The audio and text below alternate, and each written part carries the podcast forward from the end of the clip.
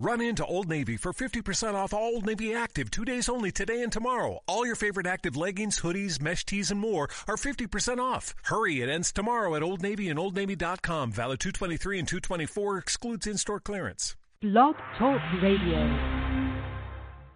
You know, every time I speak, I want the truth to come out. You know what I'm saying? Every time I speak, I want to shiver.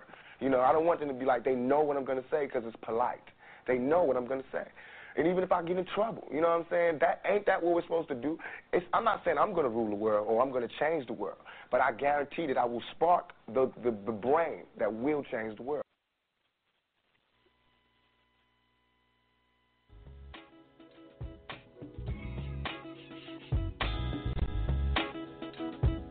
We got to have personal responsibility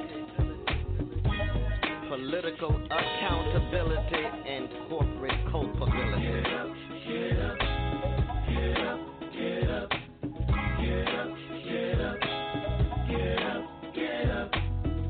We must eliminate poverty. I don't care what color the person or child. Get up, get up,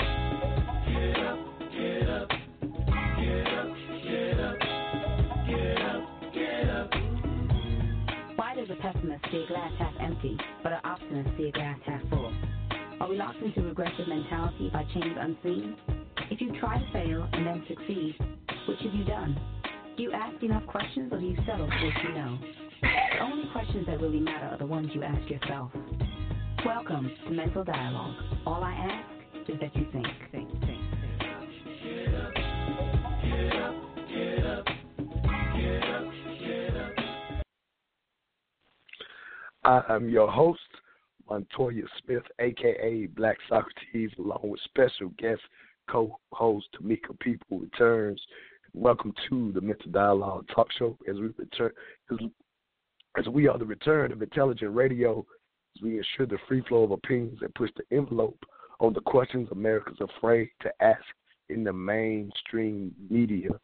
Good morning, Queen. Thank you for being with us. I'm fighting through an, a cold again this week. I've never been sick this long, but thank you once again for blessing us with your presence uh, for this morning's Mental Dialogue Talk Show. How are you doing getting up early out of that California morning?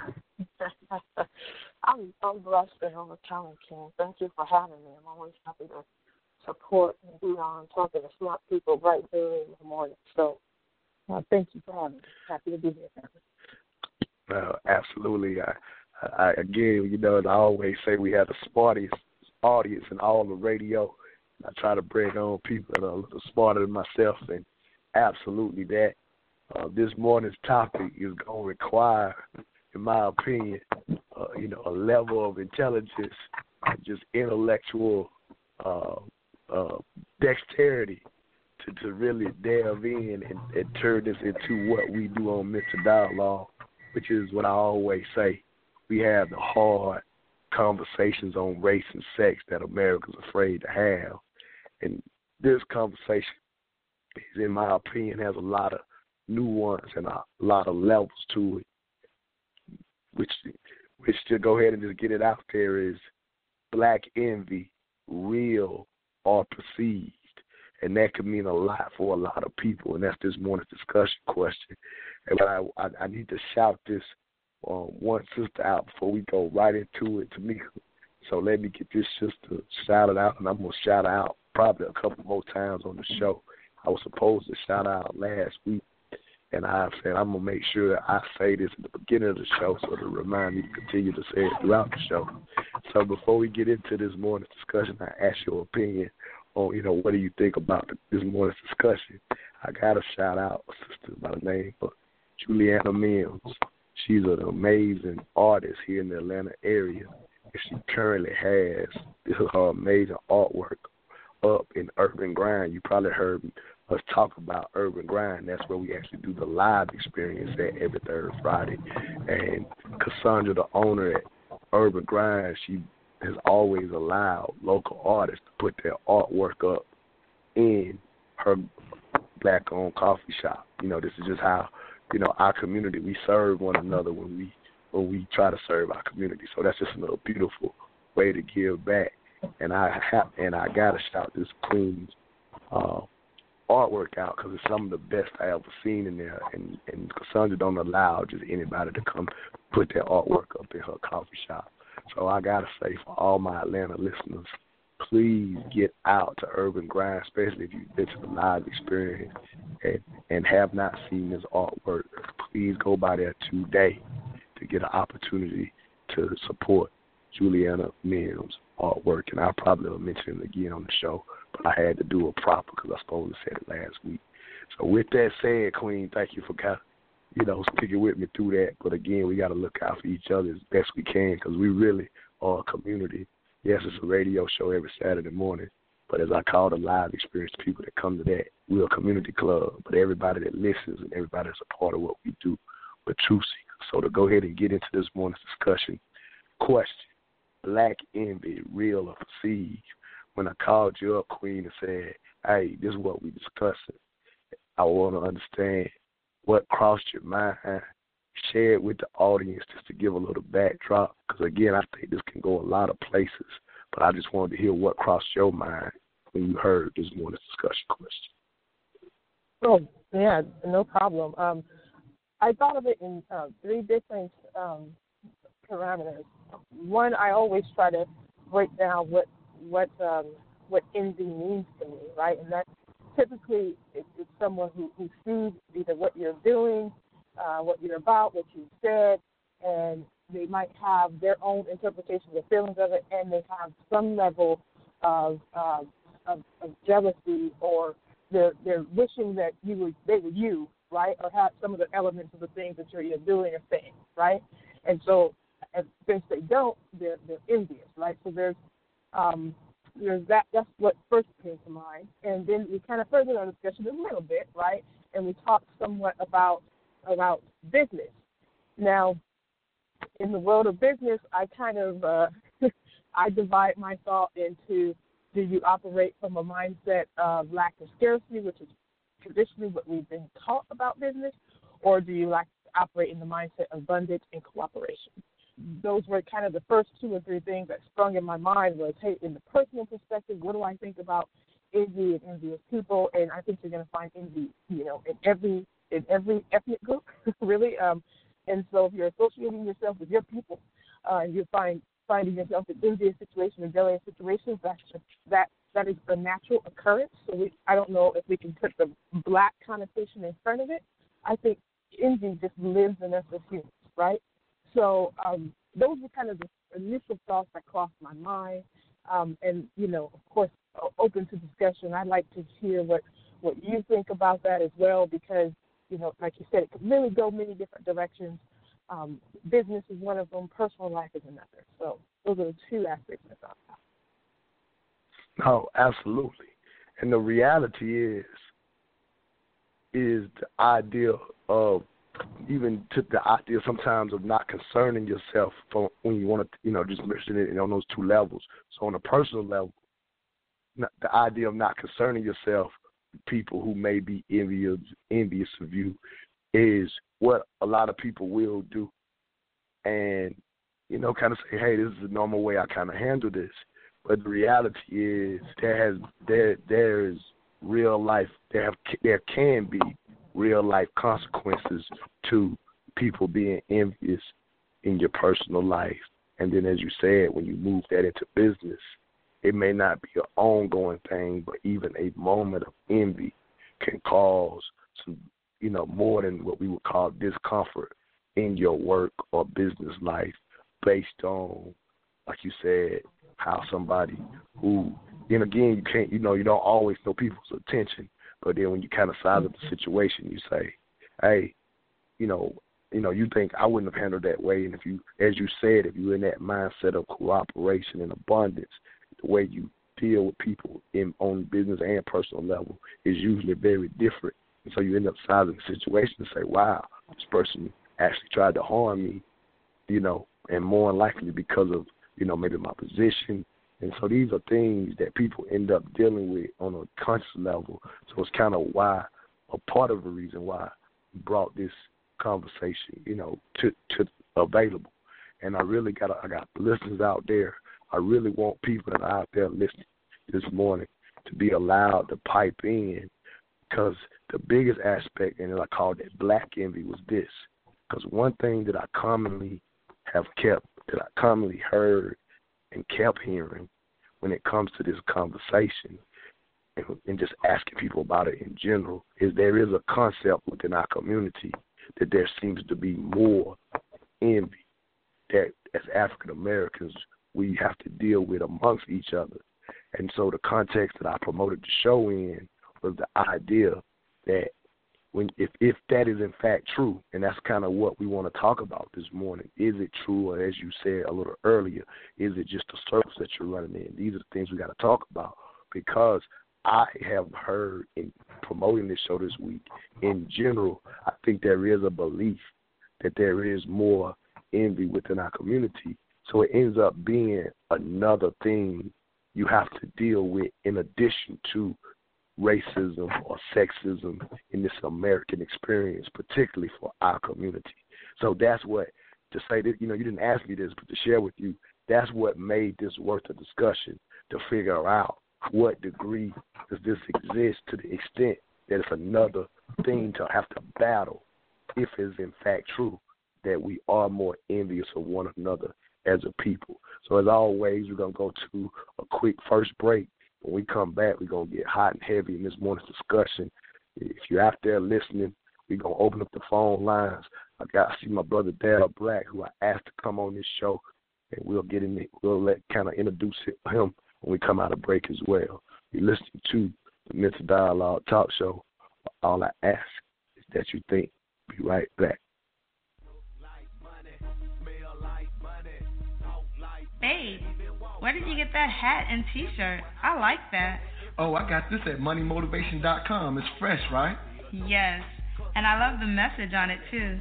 You are the hustle, huh? That's what the shirt says. I am the hustle.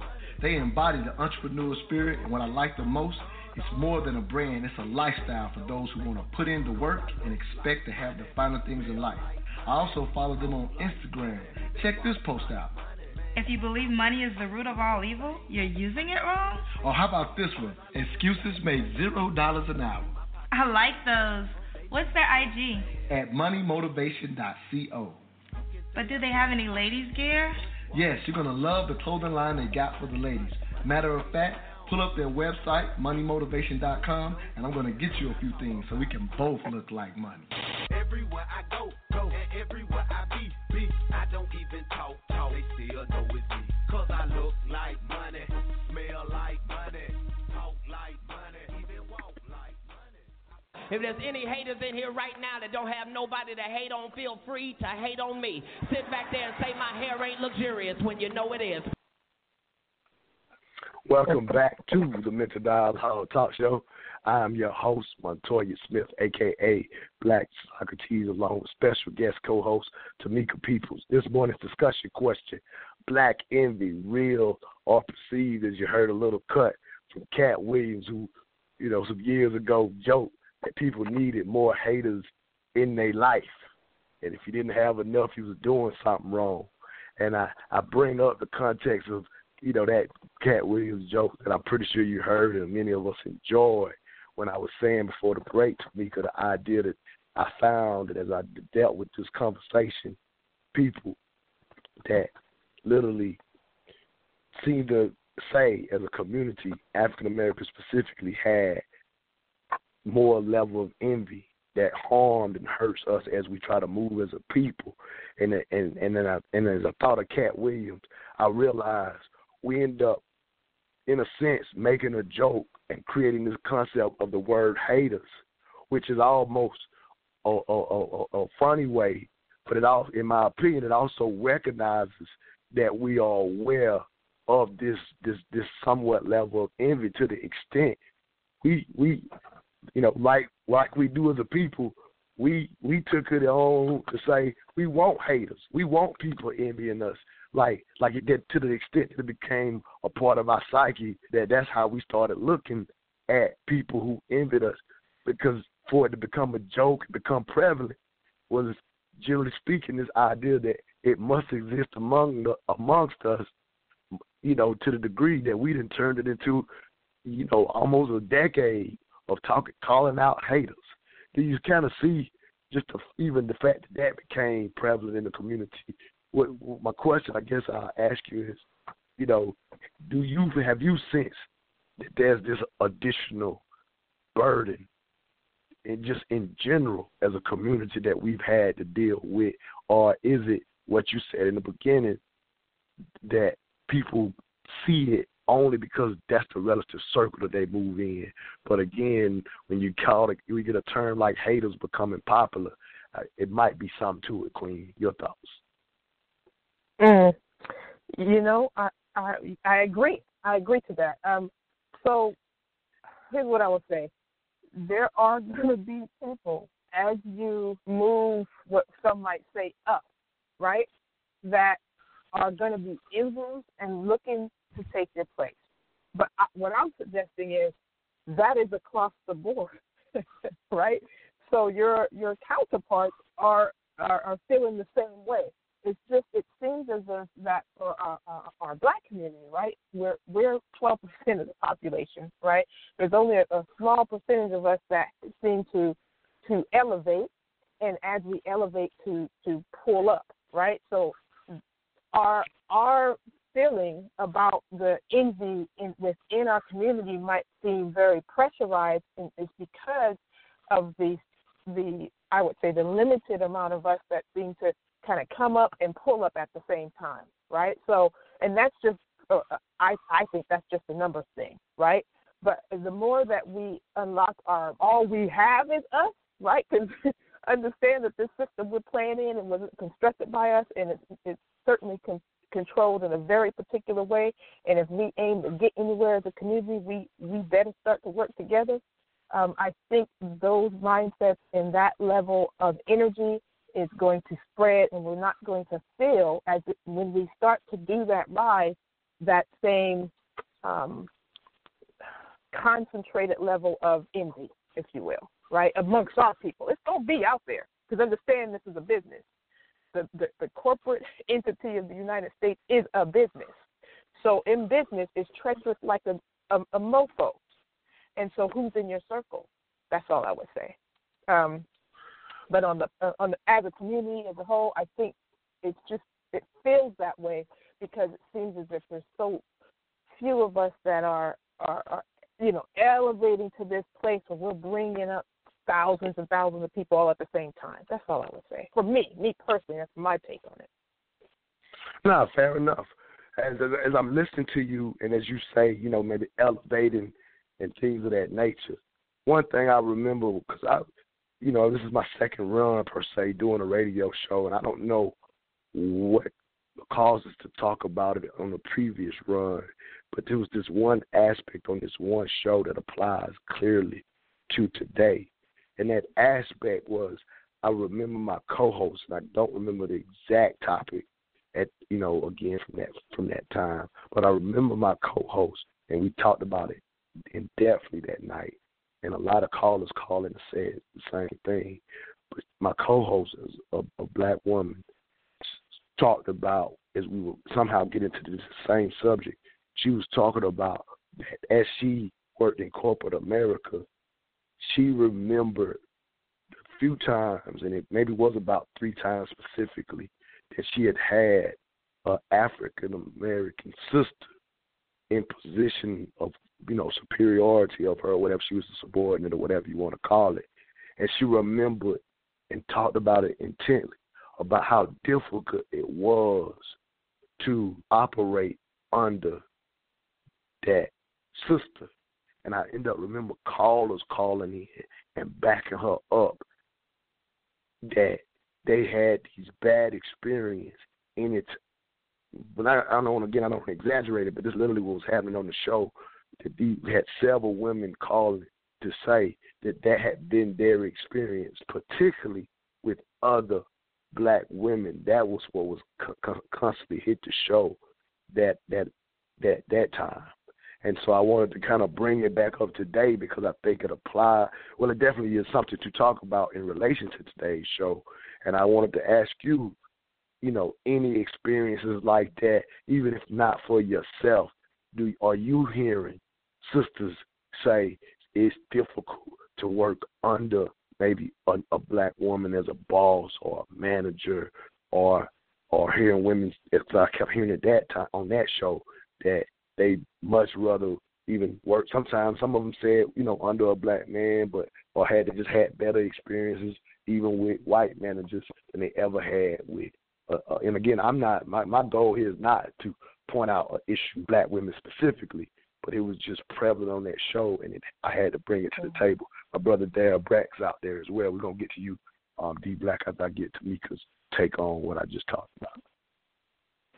Wow. Um, so, I, so in my experience, and again, I, I'm I'm this type of person. I know it sounds very odd, right? But I, that energy I don't get right? And I've been in corporate America. I've I, I run my own business. I, I have foundations. I work. What I will tell you is that business is very hard, and working for somebody, whether that be your customer, your client, is tough. So I have never, for me, has it been my, your question was, has it been my experience that it's tough working under a system? But I'm my only boss right now and have been for many, many years. I, it's tough working in this corporate structure. And what I try to find is balance in the relationship between my, my client and my customer or, or my boss. There, everybody has a boss, okay? So that's what I try to do, and I'm just that type of person. So I have encountered many people who who don't want to see me at that table in that room making the decision. But guess what? I am. So um, nah, respect. I just, and, and, part, and the one part, when I, I, I throw this in this real quick. Right, right, right. But I was gonna, if I could throw in real quick, we're gonna get the Dale right after you. I was just wondering. I was wondering, or were you aware of that dynamic even even if you hadn't experienced are you because again it just happened so much on that show i was just wondering sure. are you aware of that as a thing because even without that show i'd heard about it but that show was just me oh. learning and hearing you know to sure. to what degree because that was that was hurting you know that was hurt it was hurtful for me to hear to to hear you know to hear that so i was just wondering were you even aware mm. of it even though even you haven't experienced it personally Great. Okay. So so have I heard of it? Yes. Have I experienced it? No. Nah, nice. Let me get my brother. Oh, sorry. Okay, on. I, I, I, you were finished. Go ahead. Finish. No, I'm please. done. I mean I'm done. I'm done. No, I'm oh, done. Okay, cool. I want to give. Yeah, yeah, yeah, yeah. I was just again as as having you as a sister as a co-host. I'm I'm glad to hear that's never been your experience because it was prevalent that you know in that discussion. Again, I keep talking about my brother D Black. Dale Black, what's up, King? Glad to have you on this morning for this morning's discussion question: Black envy, real or perceived? Uh, I see you ready to go ahead and pipe in on on this discussion. So before I let you morning, get man. in heavy, yeah, before I let you get in heavy, I need the audience to hear this aspect because this brother right here, and we now we're gonna take it real deep now. This man, brother I'm, right I'm just gonna go in. Let me man. let me say let me let me say let me say this first, brother, before you jump in. Just let me I need to set this backdrop because we so we can take it to the places we need to take it to. When I tell the when I let the, and again I know you don't look you're not looking for these accolades, but I just need to set this backdrop. This brother right here is a big reason that I have chosen to do this show, and I don't think I shared that with you, Tamika, but I need the community, just the, the truth seekers out there to hear this because is a he this brother is a business owner, and I'm sure he'll tell you a little bit about that as well.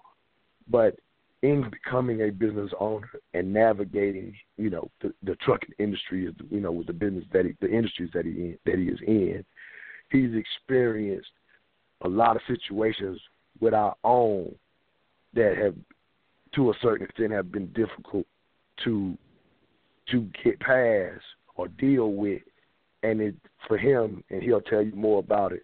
It seemingly has been a, more from envy.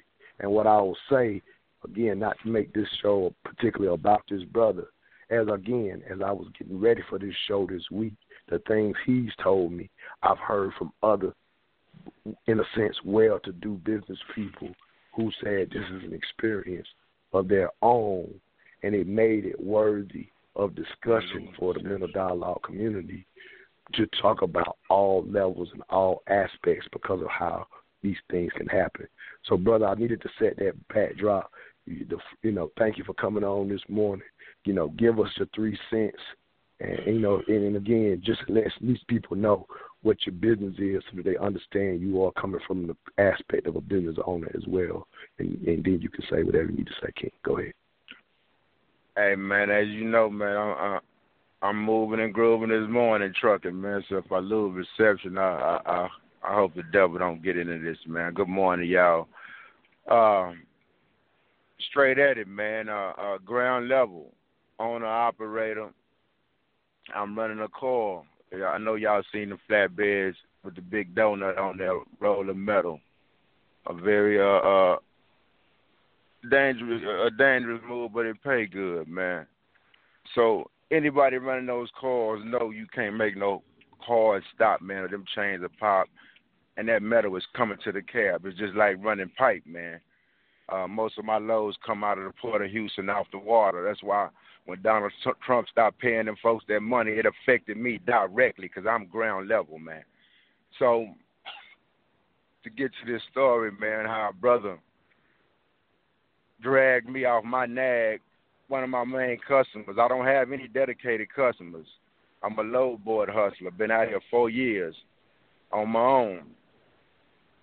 Been dropping to this spot, a metal place where the forklift operators have to empty a metal bin at the back of the building in the back of this alley, where the, all the trucks come through at the back to bump the dock to get unloaded we all know that they be flying out of there not really looking, really like bossing.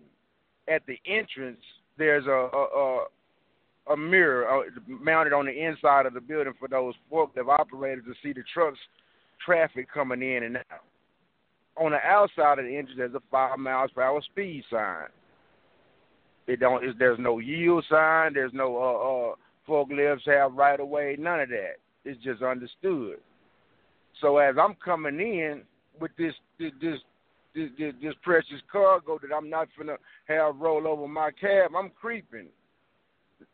I'm get to the entrance. I'm looking. I see a forklift operator just really just finna take the right of way coming out. He noticed me. He make his abrupt stop. Almost lose his load. I make my stop. There's no skid marks in the driveway or none of that. I look up, it's a brother on the forklift. He's uh, uh, in his feelings. He looked at me, then he point at the five miles per hour sign mounted on the outside of the entrance. I look at him and I point at that mirror that he didn't use when he was finna come out. So he flagged me on like, "Well, go on, get out the way, then go ahead." It, it, was just like at a, at, at a three-way stop. He stopped abruptly at his stop sign. I stopped at my stop sign, but there was no stop sign there. I already explained that. And he went on, gave me the right of way to go ahead. I went on and, and parked, which was, uh, uh, uh, was maybe a hundred foot from where I had to, to stay to, uh, unstrap let me, let me do this for you real quick. If I, if I can get you to do this real quick for me, Dal, to make this Yes. part of the you know long story you know I, short. I, I, it's, almost sense. done. That's Yeah, yeah, I know you about to go there. I'm just jumping you, jumping to yeah. How did he? Yeah, the response is the issue to this the, whole the, scenario. The response was this. jump that, It- jump like that. I said, Mhm. I, I, I, uh, this is one of my uh, uh, my precious runs uh, uh, where I make my bread and butter, where I feed my family at on this one, man. And so uh, I handle these folks with care because I already know the, the shipping and, and, and receiving uh, uh, Right. uh, Gotcha. white white boss. He he uh, uh, he he flexes yeah, what his way around. do, brother? Uh, you a- jump to a- a lot of Hispanics. Yeah, yeah.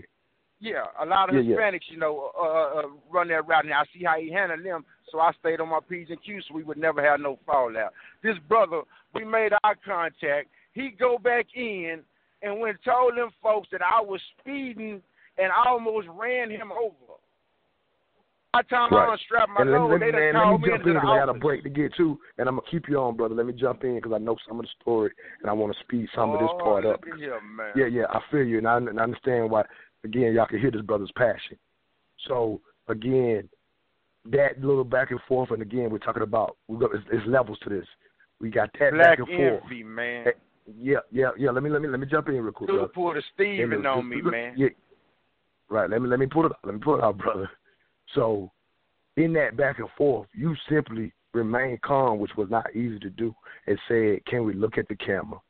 And in asking to look at the camera, it was another brother who was in position who could have at least the head of safety was another yeah, brother. Yeah, let me, let me, let me, I gotta go to break, brother. So let me, let me, let me take it over, brother. I'm gonna, get, I'm gonna keep you on after the break. You had it, and you know what I mean. And again, I'm trying to say some of the details so we can get to the, the gist of the discussion. And you, you simply stayed calm, which I respect you for, and said, you know, and you was actually thoughtful. Say, is this brother in this position who controls the security and controls the camera? You know, surely he'll give me that much credence. So short, they banned you from the building for understand. I don't know if you've had any recovery since you and I talked. We're gonna go to break. We gonna and we gonna get into again not all the details if you don't mind, brother, but just the aspect of these two brothers in these different positions that possibly could have either one of them might have played it one way, and, and and it wouldn't have led to such a drastic situation for one of your main bread locations. So I needed to say all that, go to break, and we'll come back and continue to talk about this brother. You're listening to the Mental Dialogue Talk Show, where all I ask is that you think.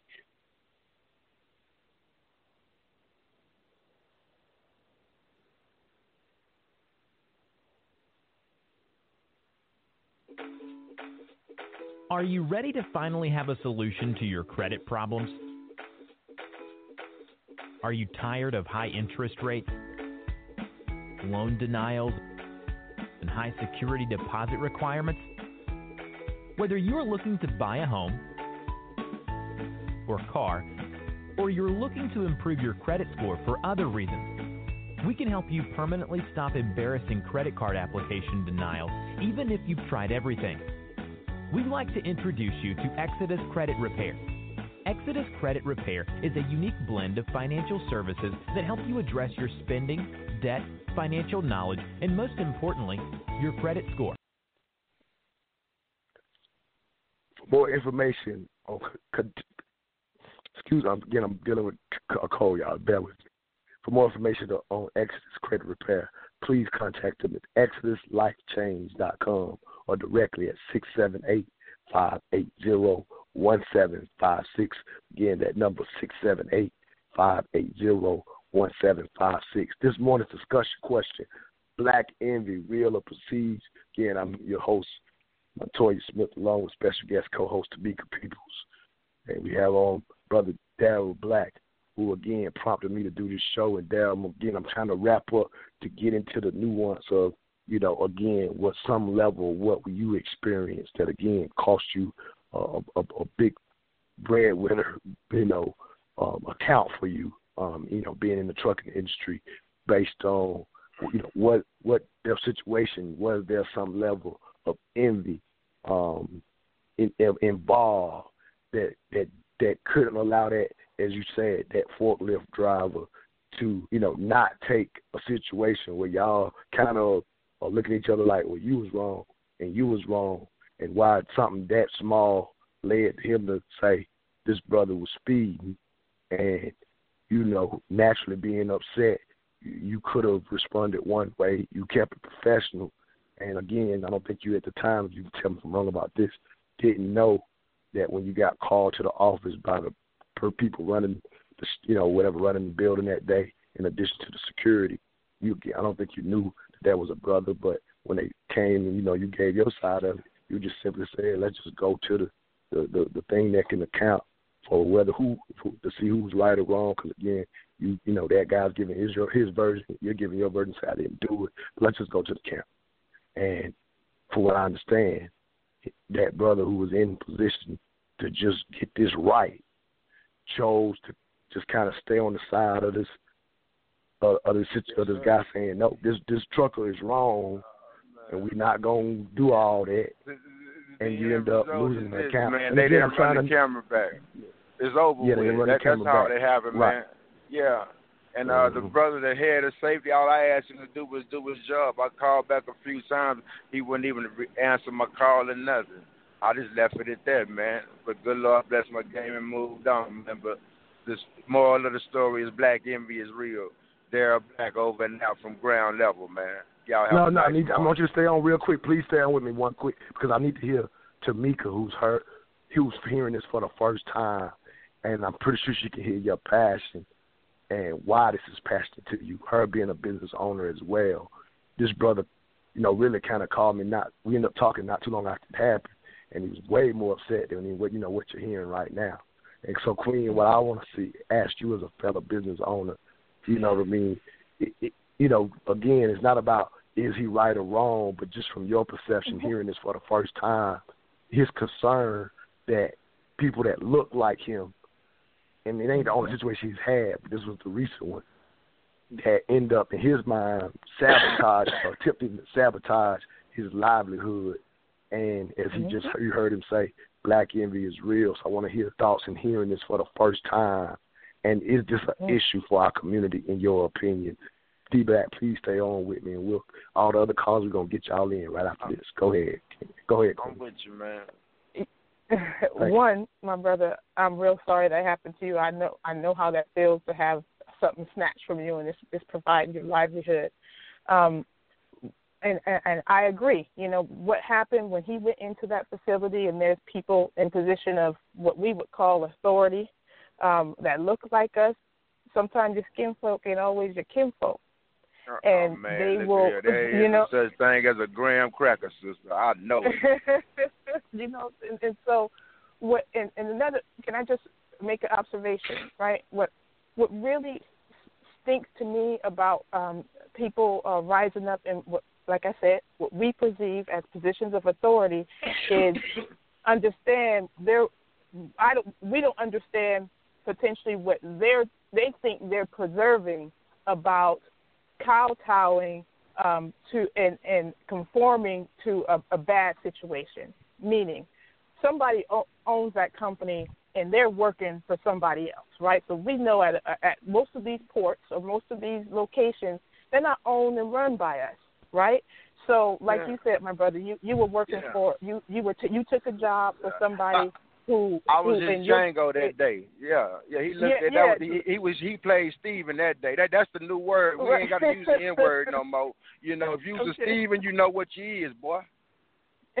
so so what what ends up happening like for you sir you have you have a client and you know this client he's real he's real i'm i'm gonna use a term that i use is real bajiggity a real stank about his load he treats people Mhm. wrong and you did and you were you were you you maintain your professionalism because hey you're just trying to get this job done this is your client you want to get it there safely you see what i'm saying so that that brother in that situation head of security or not who knows what potentially he's trying to maintain, even though it's a bad situation, right?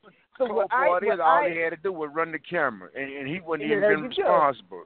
That was it. There That's all go. I asked. I even I even called back several times to say, "Man, did y'all run the camera?" I, I'm, I'm, Yes, all. I'm saying is, okay, I ain't got a haul for y'all no more, but I need to be off of this this, this cautious list because that's that's knocking Yes, off sir. money for other loads.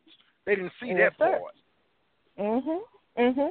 So, yeah, let her, let her, let her finish, my Queen. point- Let her, let her finish, King. I want to hear what she So where my she's going point with it, if you don't it's mind, the, brother. it's, it's the systems of systems that we think we ha- we we hold this irreverent position in is really just a system of oppression that you're maintaining and uh, imposing on um, other brothers and sisters who are trying to make a way and make their living, right? So you think, for instance, that brother who just won't run the camera, right, for whatever reason, I don't know his reason, but he's upholding something. You understand me, King? And what he thinks he's upholding is that same system that will immediately dis- look to destroy him if he doesn't if he doesn't toe the line. So You know this how is I got over this what- situation? Let, let, her- let her finish. like Let her finish. Let her finish. Let her finish. Let her finish. Please let, let, let, let her, yeah, let her finish real quick. I, I want to hear a final point. Oh, then you no, can come in. no, Go no, ahead. no. My my point is done, brother. All I'll say is Okay, we, I just wanna we, make sure. we must be careful what we're upholding. That's all. I'm sorry, sir. Go ahead. No, fair Yes, sir. enough. All right, go ahead, D Black. Sorry about that. I just wanted to make sure she had finished. Yeah. Yeah, I, I, it, it would it burned me up for the longest, man. Cause uh, uh, it's wintertime. Trump been playing with folks' money that that I work with directly. You know, picking up most of my loads from the port. So, uh, uh, good Lord took me away from that situation and gave me something else, some other customers done called me back from out of nowhere. I picked it up, man. And it's just like I know Nice. that was the devil doing that, man. You know what I'm saying? Because, like I said, me and that dude didn't have no bad words, no conversation, or nothing. I was uh, in the to to prove it. I got unloaded. They rejected my load and everything. When I was strapping my load to take it back, they came back out and said, "Man, we're gonna go and unload you." But you know, you still gonna be banned. I said I, it didn't matter to me at this point because if y'all, y'all were gonna send it back, the load wasn't damaged. Y'all was gonna have to pay me again. So I, I, I that's how I took it, and I left it alone. Right, glad to hear, Right. brother, that I- you still but if. I was cutting up, you they know, wouldn't have even unloaded me. So that's proof I right, was I on my understand. business. and and here, yeah, let me and let me, because you just said it.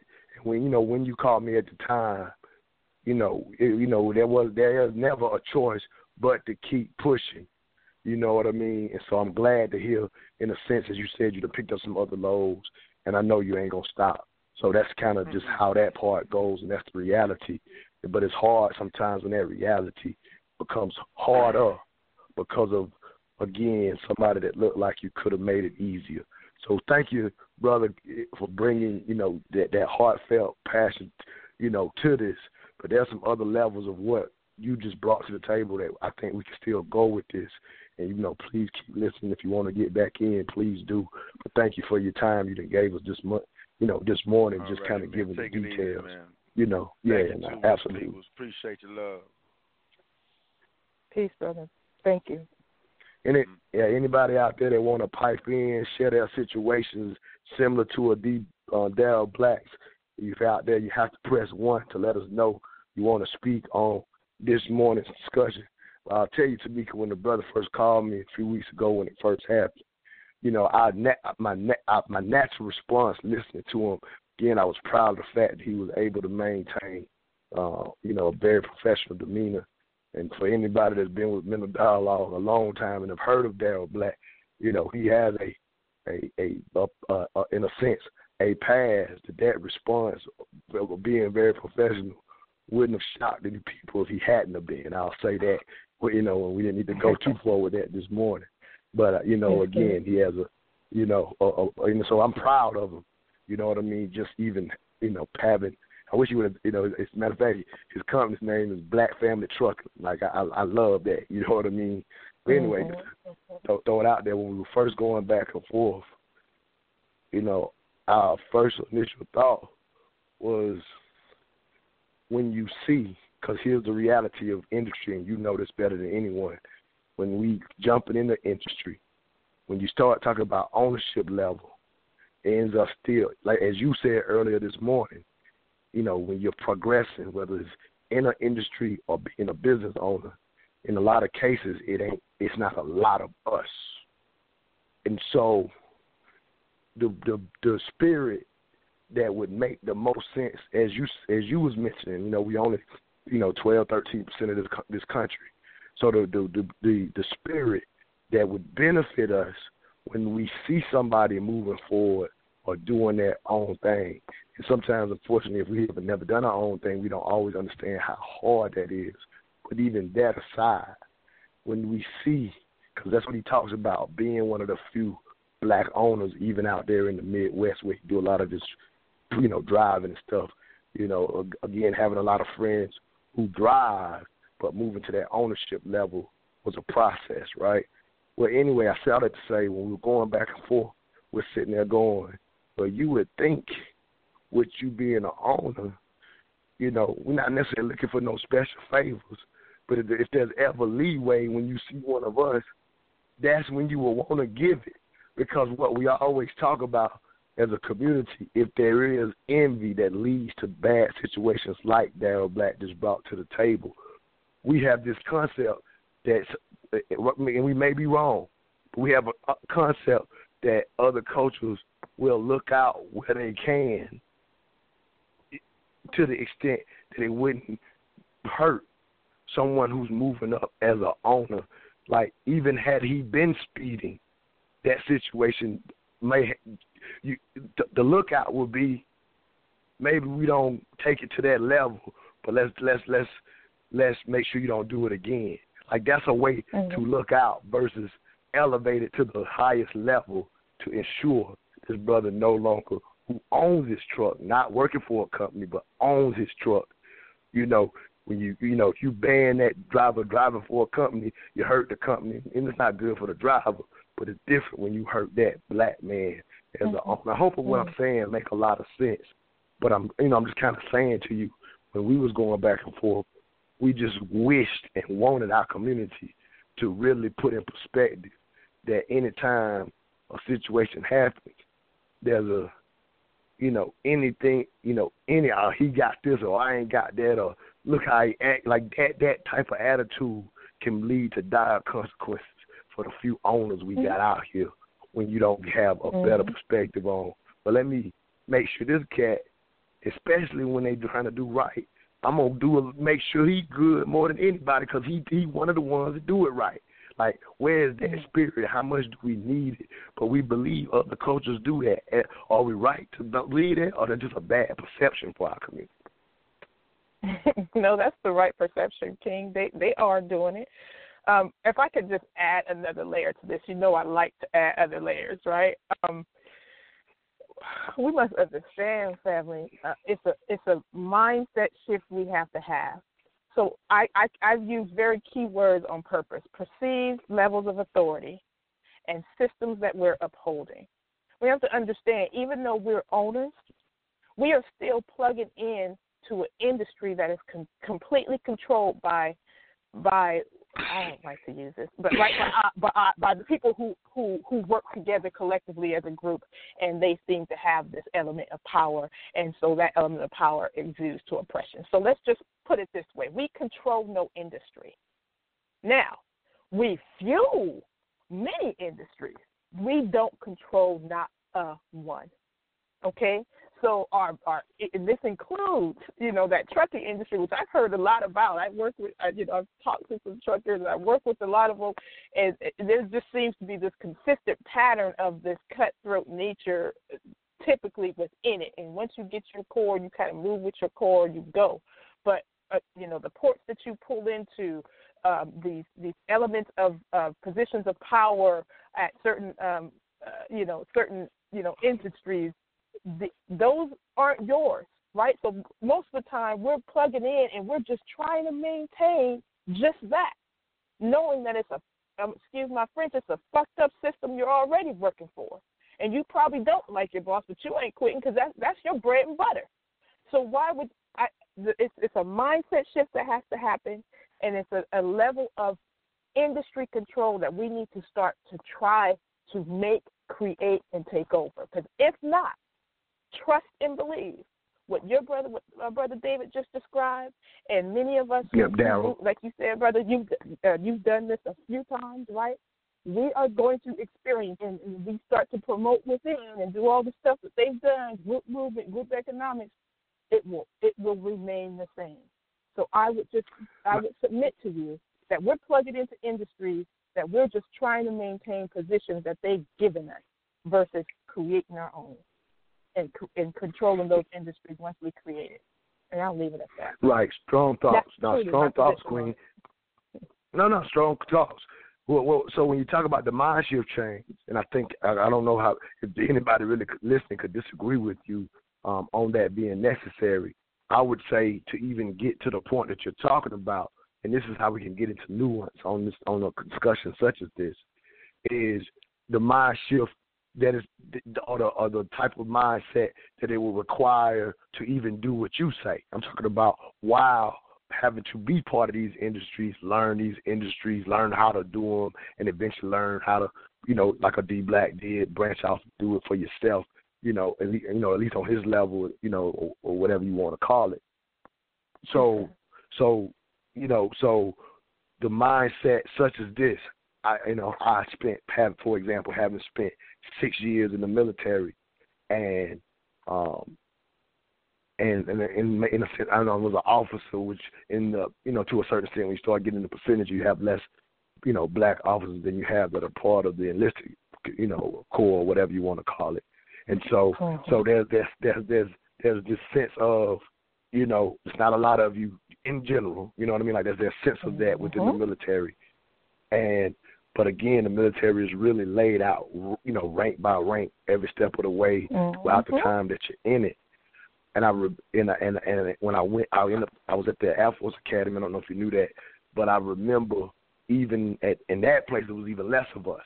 But I remember mm-hmm. having older upperclassmen and getting to know military members while going through the school.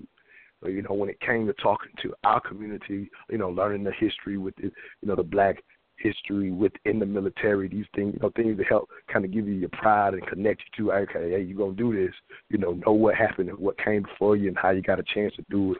So without, during all those connections, though, I remember very good mentorship that just spoke about the, you know, the military. Again, we're at a military academy, going to eventually be in the military, and I re- and I remember good mentorship amongst those African American, you know, officers that was teaching us and, upper class and upperclassmen that were teaching us that was saying, hey, but when, when you get out of this school and actually get in the actual Air Force,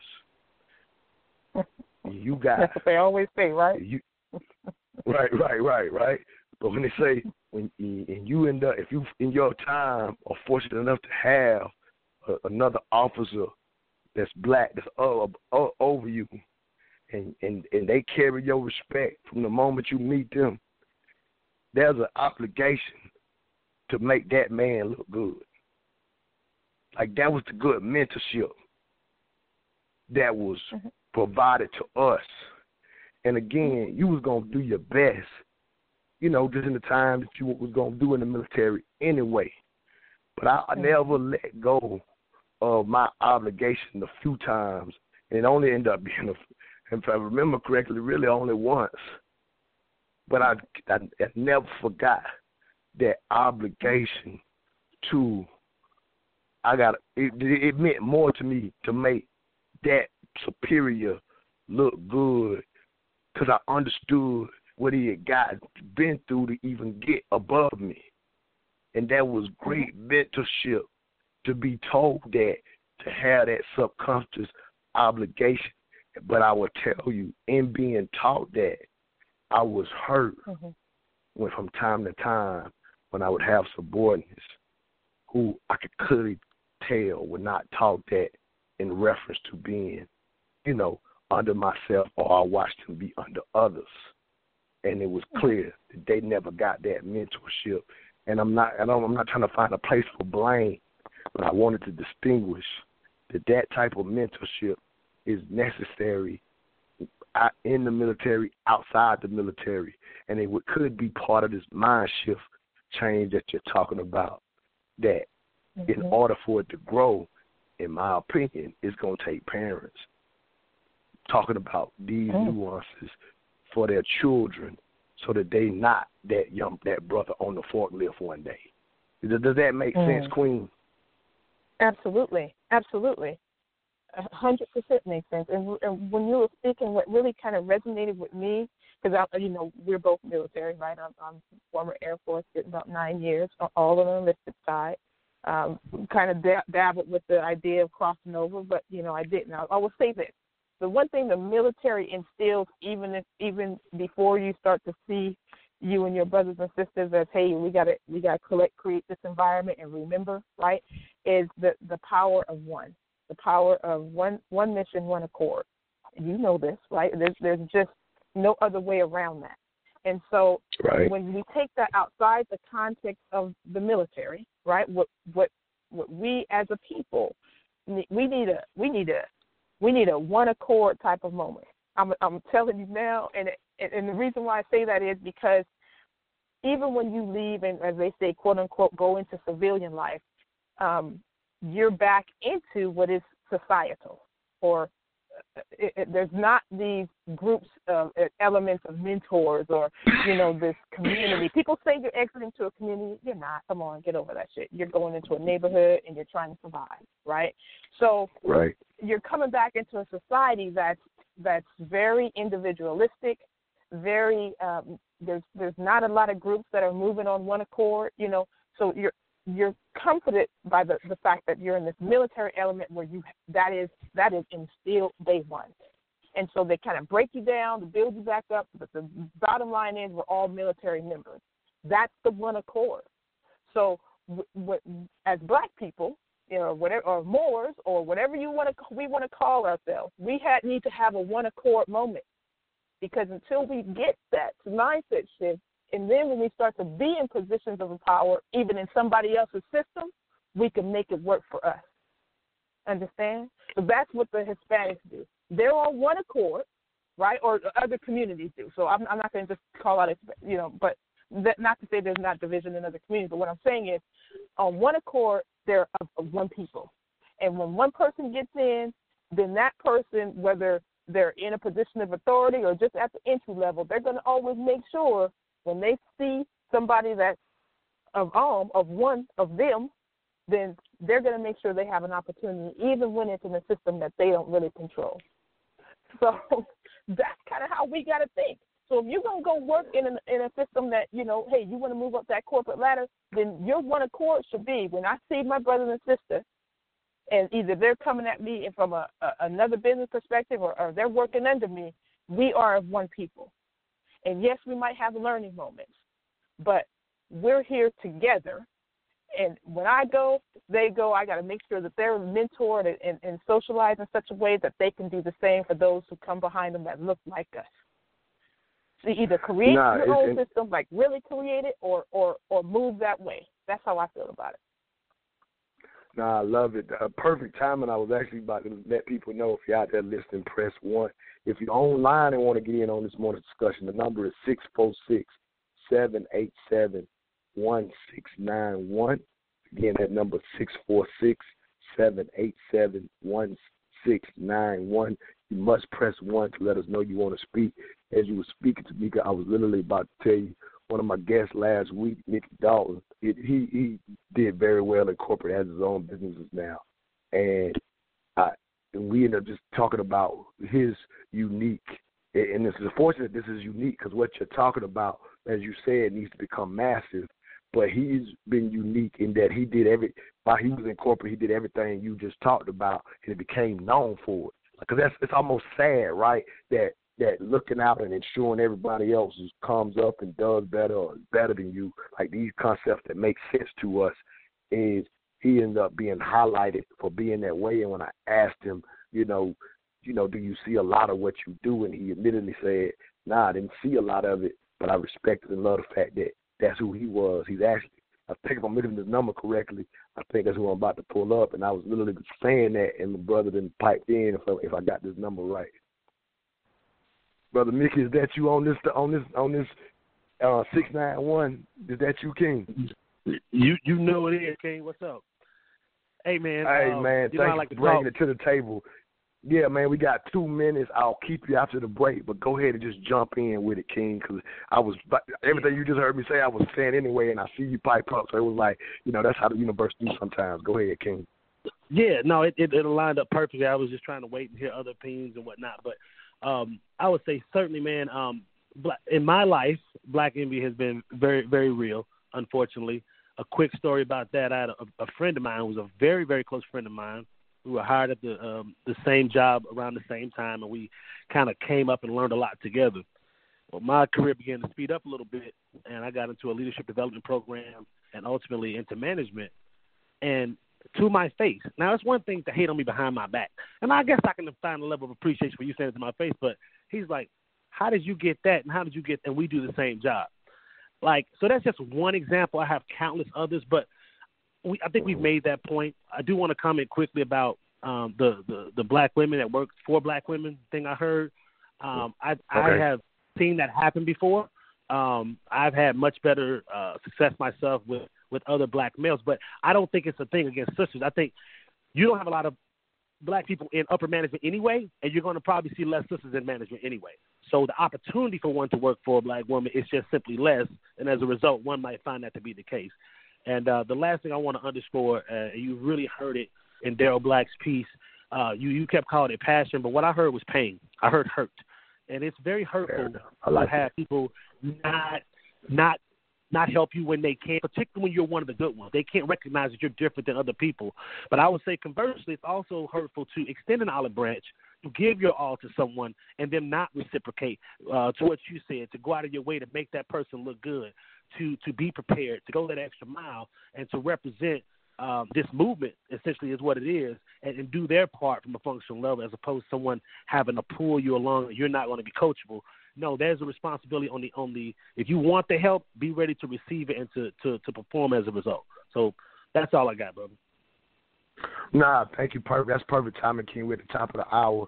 I got brother Pionk out there on the line. If you want to, anybody else out there want to get on the line, please press one. We're gonna go to the top of the hour break. We're gonna keep this morning's discussion going. I got a cut out of this break, um, Sister Tamika. I think we can get into some more nuance because again, I think we got to go nuance level just to even discuss how this affects our community. You're listening to the Mental Dialogue Talk Show. All I ask is that you think. We'll be right back. My name is Montoya Smith, aka Black Socrates. I am the owner and facilitator of the Mental Dialogue Community Support Group, focused on practical solutions and the collective thinking of the black community. We do that one of two ways. Every third Friday, 7 p.m. at Urban Grind, or Saturday mornings, the Mental Dialogue Talk Show, 10 a.m. to 12 p.m. Eastern Standard Time. Contact us at mentaldialogue.com or on Facebook at Mental Dialogue. All I ask is that you think. Cosmo, listen to me. We fighting two wars here. What war? We, there's two wars. It's what your issue is, and it's what the perception of the issue is, and the narrative has changed. See, I'm hearing what you're No, saying, baby, and I agree with it when the narrative changes. But if all of y'all said, this is the only issue I have with it, baby, when all of y'all said privately, to include Oprah, all of y'all said privately, we, I've done nothing wrong. When you tell the truth, you have to deal with the repercussions of the truth. We black out here. We can't come out here and do this any kind of way we want to. Let me, Listen oh. to me. Your husband can't be the Sidney that he really is out here. Let me tell They're you not something. fit- that flexing. Let me we gotta you flex a different way. We Let me- out here in a game. This the money game. This ain't the black man's game. This ain't the white man's game. It's this the the money money game. game. But I- we tell in the money something. game, and We're you cannot sacrifice yourself. The We best are. thing you can do for This poor people is not be one of them. You cannot We're in help the money them game, but let me tell you what the game is before the money game. like. Before the money game, it's called the integrity game, and we've lost the integrity worrying about the money. But Mo, and wait a minute. If wait I minute. crumble, if you my crumble- children crumble, my grandchildren crumble. I cannot, for the sake of my integrity, stand up here and let everybody that's counting on me crumble so I can make a statement. There are ways to win the war in a different way. Welcome back to the Mental Dialogue Talk Show. I'm your host, Montoya Smith, aka Black Socrates, along with special guest co-host Tamika Peoples, helping me hold down this morning's discussion question: Black envy, real or perceived? As we hear the public back and forth between the brother Steve Harvey and Mo'Nique about her situation, and mm. for anybody out there listening, if you are a first time listener, again, we do high level conversations on this show. And so it's the cut you just heard, and again, anybody can get in and pipe in on this morning's discussion. It's not a discussion for us to just to give opinions on who was right, who was wrong, whether you believe you like Mo'Nique, whether you like Steve Harvey. I wanted to I, I played that cut, Sister Tamika, because I want us and I ain't saying I already know how to handle it, but I want us to take that cut and think about what today's show is about and basically pull from that discussion because I think there's nuance that has value in today's discussion listening to what we just heard. And so, you know, it's not and again I'm not saying people don't give you opinions about what you just heard. But I'm again I'm I'm challenging the you know, our community, those that are listening, this is what we do to see if we can go above and beyond our opinions and whether we like one of them or not, or who we think handled it right or wrong. That's that's low level for what we do on the live on the Mental Dialogue Talk Show. I want us to pull out of what we heard. You know, all the aspects of what we just heard that are, that apply to today's show? I'm gonna put you on the spot, Queen Brother Priyan, before I get to you, Brother Pianki. Um, um, if you understanding what I'm asking here, is there anything you pull out of that that, that dialogue that applies to this morning's discussion again, I'm you on the spot, Queen, but I know you're capable. Mhm. Talk, talk to me. I think it definitely correlates. What I would say is envy. Of what game are you playing? One of the the core pieces I think between that back and forth was the integrity, the money game, and and what are we? So when I hear us talk about black envy in the black community, what are we chasing? What integral core are you operating from? And that will ultimately, honestly, it will dictate how you not only treat us as, as when you see us in this in these spaces as a community, but how you treat everyone you encounter. So if you're chasing the money game, there's some portions of you, which I believe we all are, elements of us, okay, are chasing the money game to do two things: use it as a tool or use it for a position of empowerment. And so, I, I what I will say is when I think of envy, those are the three things that we should be we should be discussing about your your internal core, your integrity, and what are you chasing, and for what reason. I Once you define those, you you you will you know what I'm saying. It will it, you it will it will honestly bear out in your actions and in your fruit. And that's all I Nah, that's all I strong. have to say about it. No, no, no, that's strong. I'm gonna bring some stuff to the table, but let me go ahead and um, let brother Pianki, who's been waiting to get on, thank D Black looking to get back in as well. So I'll try to get to him. Anybody out there else listening, please press one. Let's go to our number one caller, brother Pianki is with us again. What you got for us, King? You know you out of St. coming out of St. Louis, so I'll let- let people know where you're from, King. Um, but if you will, give us your three cents on this morning's discussion question. coming out of Baton Rouge today, man. I learned a long time ago that my my brain is bigger than that of a duck and a goose. When winter comes, they fly south, where it's I love it. I love it. But uh, on your question, the topic is the envy. Yes, the envy do exist. I mean, look at uh, Marcus Garvey. It was Du Du Bois and other black leaders that sicked the FBI on Marcus Garvey because he was gathering people that they couldn't gather. For some reason or another, you got these organizations that think they have sole proprietorship over people that's quote unquote called black, and that's what you see. Now, the uh, this the exchange you had with uh, Steve Harvey and this Steve other. Harvey and Mo'Nique. Let me tell you about integrity. I, as an investor, is not thinking about no integrity as it applies. When you sit down in front of me, or you want to get on board, that stuff is all out the window. Nobody's the integrity comes when you sitting at the table and you have to show that you are will you that you deserve to sit at the table. How do you do that? You got to show a balance sheet. You got to show profit and loss. You got to show your cash flow, your net profit over time, and your account receivables over time. That's what we want to see. Another thing, your integrity is is your taxes paid? Do you have any liens against you? Are you back and you behind in your child support? And are you bondable? Now, once you have shown that, then we can down. You can join in on the process of joint venturing with what it is that we're talking about doing. You know, getting back to the envy, you seen the envy with Steve Harvey, how people criticize him for sitting down and talking with Donald Trump. Those people are going to be on the outside. He's doing what he has to do, and others are doing in order to make way for themselves and their group or whatever it is. Before I got, when I leave you, I'm going and get on a call with some people about an airline in a Central African country. That's the way it works. Your group has ambitions toward whatever. It could be producing honey. It could be building a Mercedes Benz stadium. It could be a shipping port. It could be forming a boys and girls club.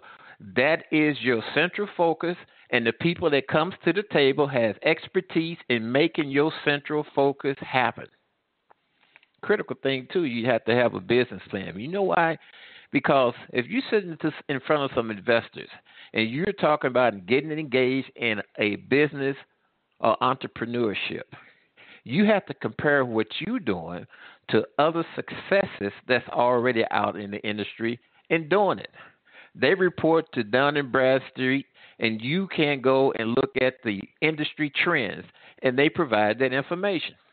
And when you compare, Monte, what your cost for communication, transportation, electricity, what your cost is going to be for certain supplies, if your percentages of your expenses is greater than what theirs are, and they are already operating successfully, then something's wrong with you.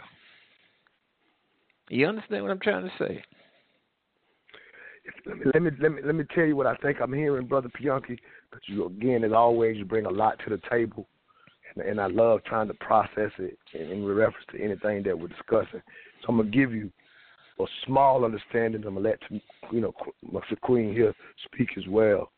So I think in all, you laying all of that out, what you're bringing to the table, if I'm hearing you correctly, is when you, you know when you start talking about the nuts and bolts of what's at what it actually takes to actually move forward, what you're moving for, forward with, that the envy will may experience, you know, that they may experience from others outside of people that are not in your tribe or on your focus.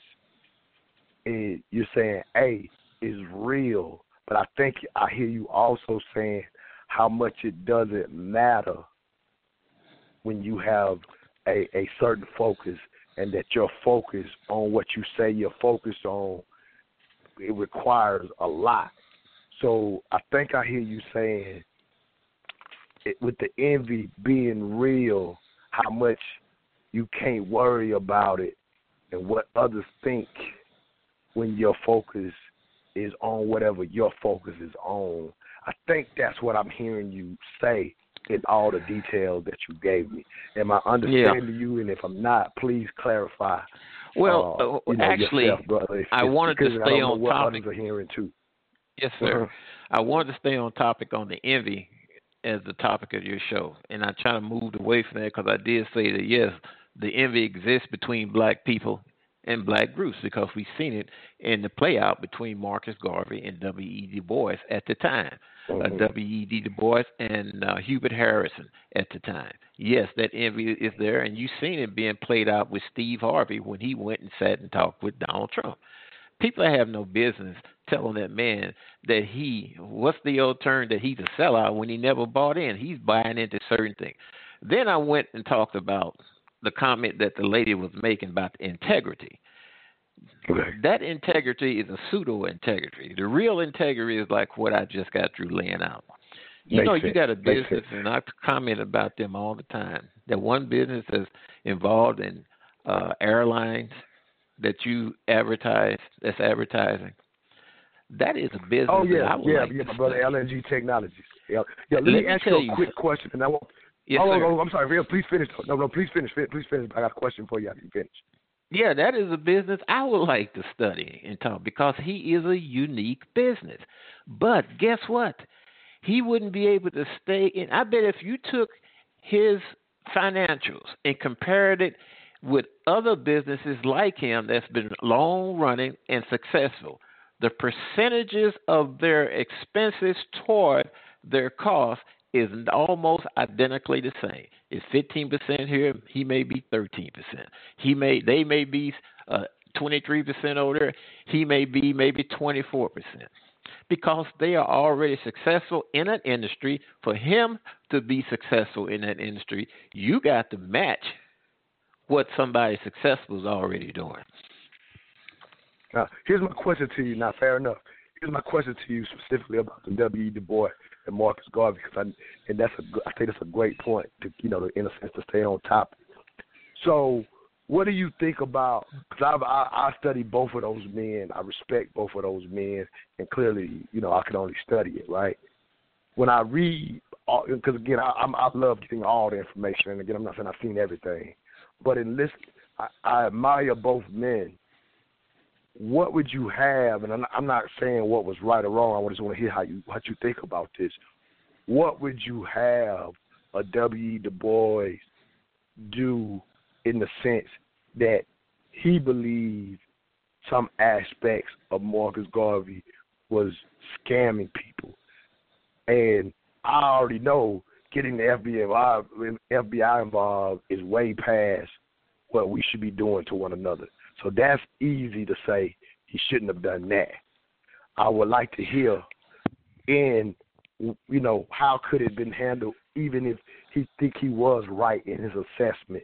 How how just to get a, a perspective on what we should do. Because when we hear what sh- what don't what shouldn't have been done it's easy to t- attach to that part. What's your thoughts on how Du Bois might have could have handled it versus taking it to the level that he took it to? Well I don't think Du Bois should have sicked the FBI on Marcus Garvey. I agree. Yeah, that, that's a, yeah, I don't that's think a, that's that, a given. I don't think that they should have went to the post office to get Hubert Harrison fired because of what he was talking on the step ladders on street corners. See, here's the thing. Right. If you disagree with somebody, So, saying, what do you think alone. W is Du Bois should? My question is, what do you think? How would Bois? ready- How do you he think? if- shoulda- Okay, my bad. I'm, I'm he sorry. shoulda I'm, left my, fault, my fault. Sorry, go ahead. He should have left. He should have went on and done what he was doing. It's just like that that the bicycle wheel. You ever look at a bicycle wheel? You got the axle. Then you got all these different spokes that proceed out to the circumference, the perimeter. He should have took to his he should have took his spoke and proceeded out to his perimeter and not try to destroy Marcus Garvey. The people that I see uh, see Steve Harvey speaking with Donald Trump, if you don't, that's fine. You got a right to do that, but don't encourage me to register to vote. Then try to coerce me to vote how you want me to vote. Because you're being I, hypocritical. I just wanted to hear that perspective on everything that you said. Thank you this morning, King, for your thoughts.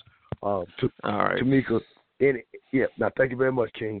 Tamika, any thoughts on all of what we just kind of wrapped up with Brother Pianki? Because again, I just wanted to hear what he thought should have been done, and what he I will say what he said at the end is what I'm constantly con- encouraged amongst the mental dialogue community is even when you disagree, allow them to be. That's a, that's a you know you know I'm a philosopher, Mhm. so you know that's kind of on the spot and it rhymes and everything. But I do preach that all the time, so that's something that I can say at the very end that I do agree with. We got to do better at allowing others to be, even when we disagree. But for any thoughts from you, Queen, on just hearing a lot of the places that Brother Pianki went in reference to this this morning's discussion question. Well, I, I think he really tied in all the different areas that I at the beginning of the show I referenced that I think about envying, right? And when he started to lay out the business perspective of this, understand that this is a business, okay? And your group or your you know um, entity has to move and be able to succeed on the business platform at a level that's comparable to what's already industry standard. And again, I would say the industry had been controlled and manipulated, so how many people are in that space? So I think he just touched control what you can control. Don't worry about what the next man or next woman is doing. Your niche is going to be your niche, and to be successful in business, if you if you carve that out, and when when the ducks have to meet the road, right? And all of us know what that looks like. Okay, balance sheets, all that stuff he talked about. It's it's going to be when you're going after investors, you're going to have to you're going to have to appear a particular way, and that's the business piece. So I would say from a core, we're all chasing certain things, but you have to have a foundation.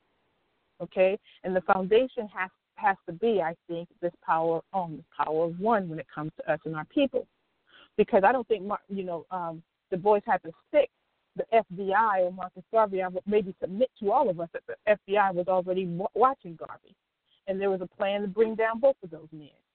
So, because when you have a system of power and control and elements, you can't have certain elements arise in that system, because when you do, it'll destroy the system. So, um, we don't have to try to fight to destroy ourselves, people. There's already now. Do we want to be a part of that, or do we want to counter that? And that's what we have to operate from. So I think Nah, he was just I touching on I- all three of those elements. Mm-hmm. No, I respect that. Let's go to another uh, quick break. When we come back, we're gonna continue this conversation with with, uh, with none other than a, a, a, a I'm sorry, I don't know if I'm saying his name right, Jussie Smollett. Uh, but again, we could have started with that, so I'm gonna bring that up um, as well because elements of what we're talking about this morning literally played out in that situation. You know, again, not to get too deep in the situation itself, but to, to talk about aspects of how it applies this morning. We'll be right back listening to the Mental Dialogue Talk Show. All I ask is that you think. Babe, where did you get that hat and T-shirt? I like that.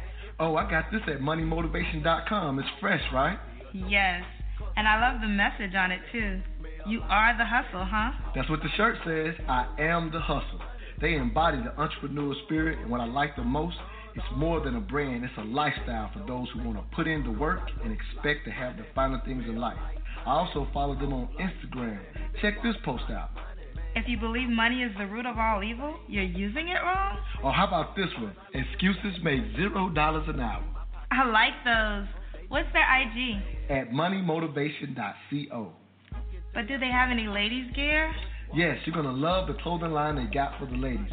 Matter of fact, pull up their website, moneymotivation.com, and I'm going to get you a few things so we can both look like money. Everywhere I go, go, and everywhere I be, be, I don't even talk, talk, they still know it's me. Cause I look like money, smell like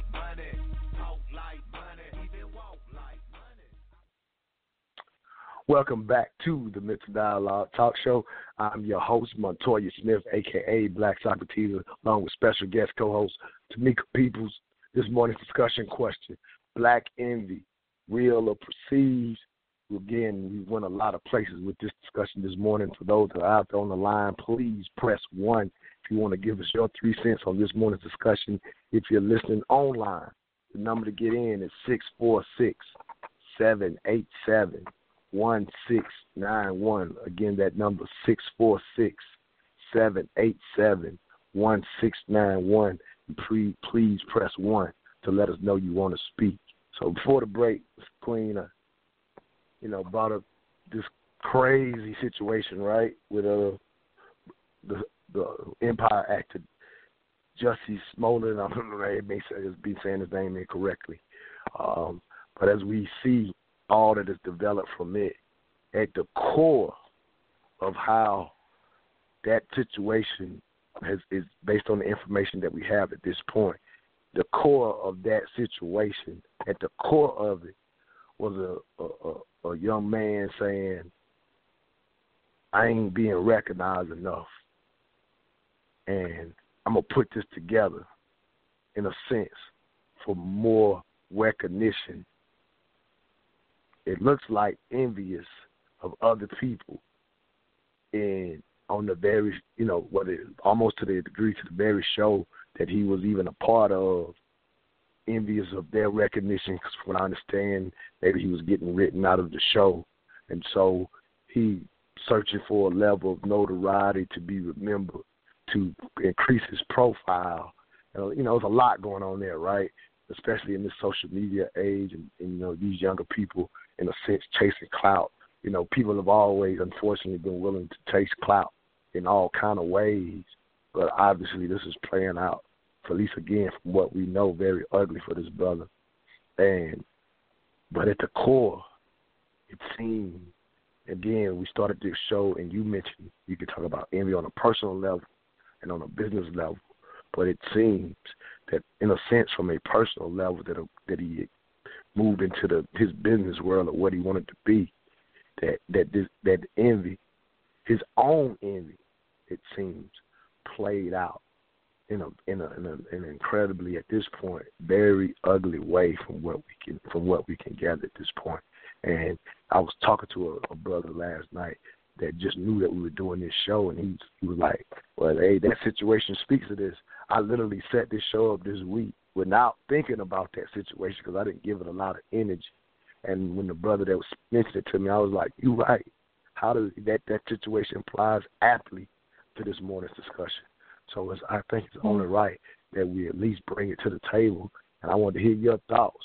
But I, again, I will just, from my perspective, narrow it down and say that what we're talking about this morning is the core of what may have created that situation for that brother. Any thoughts, Queen? Mm.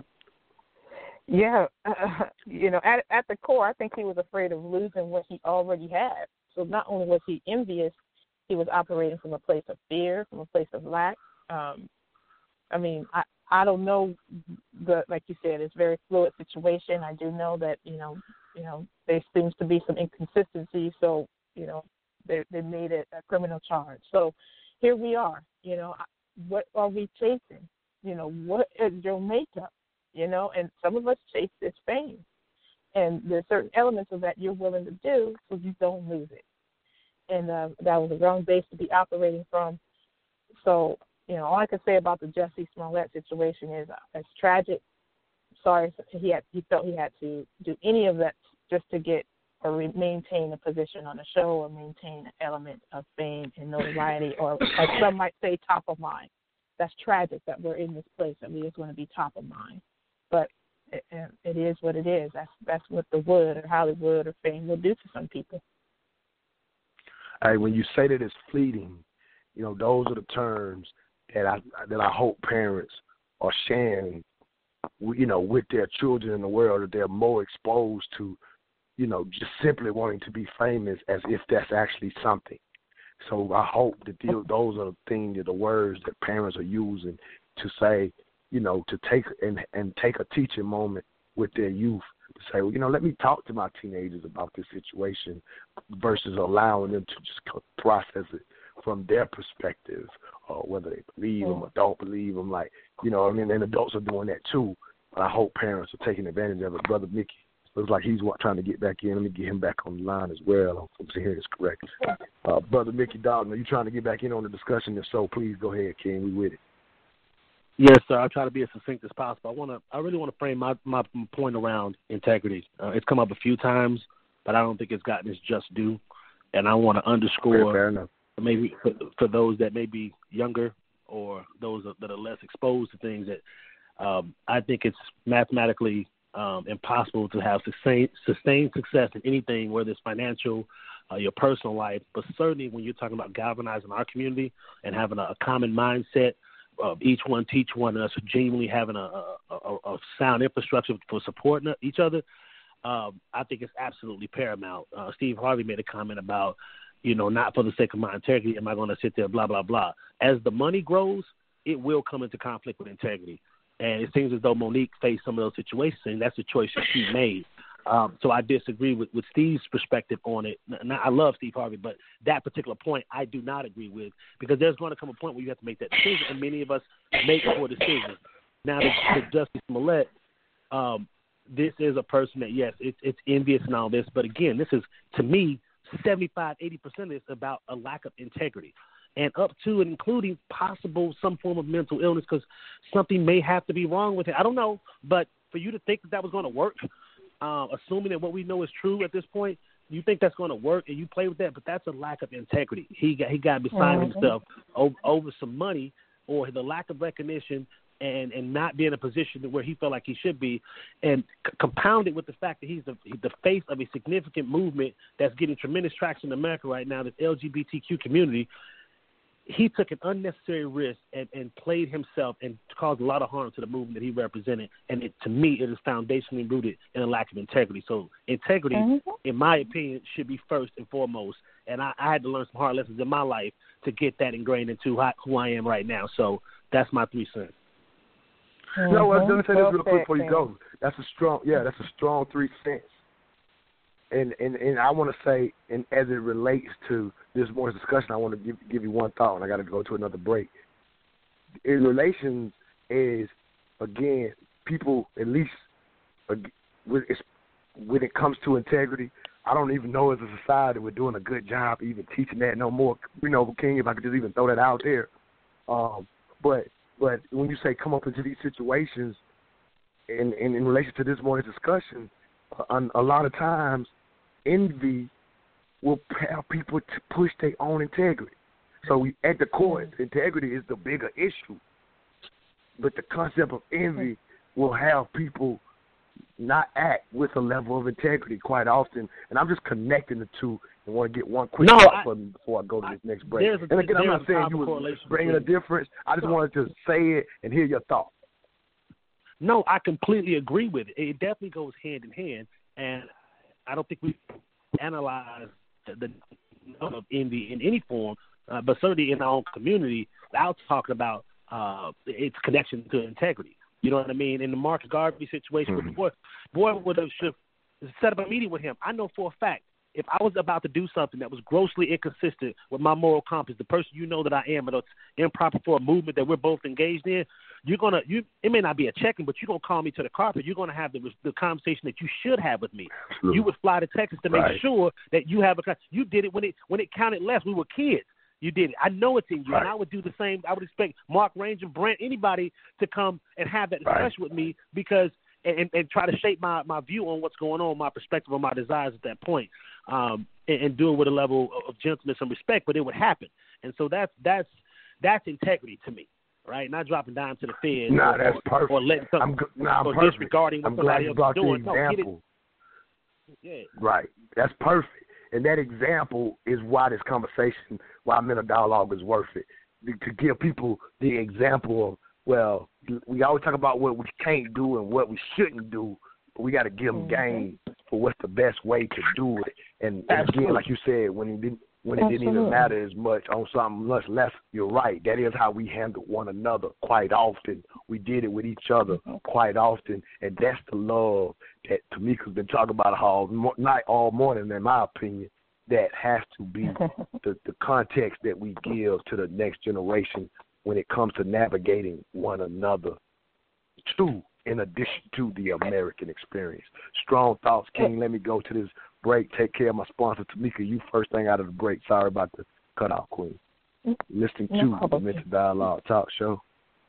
All I ask is that you think. We'll be right back.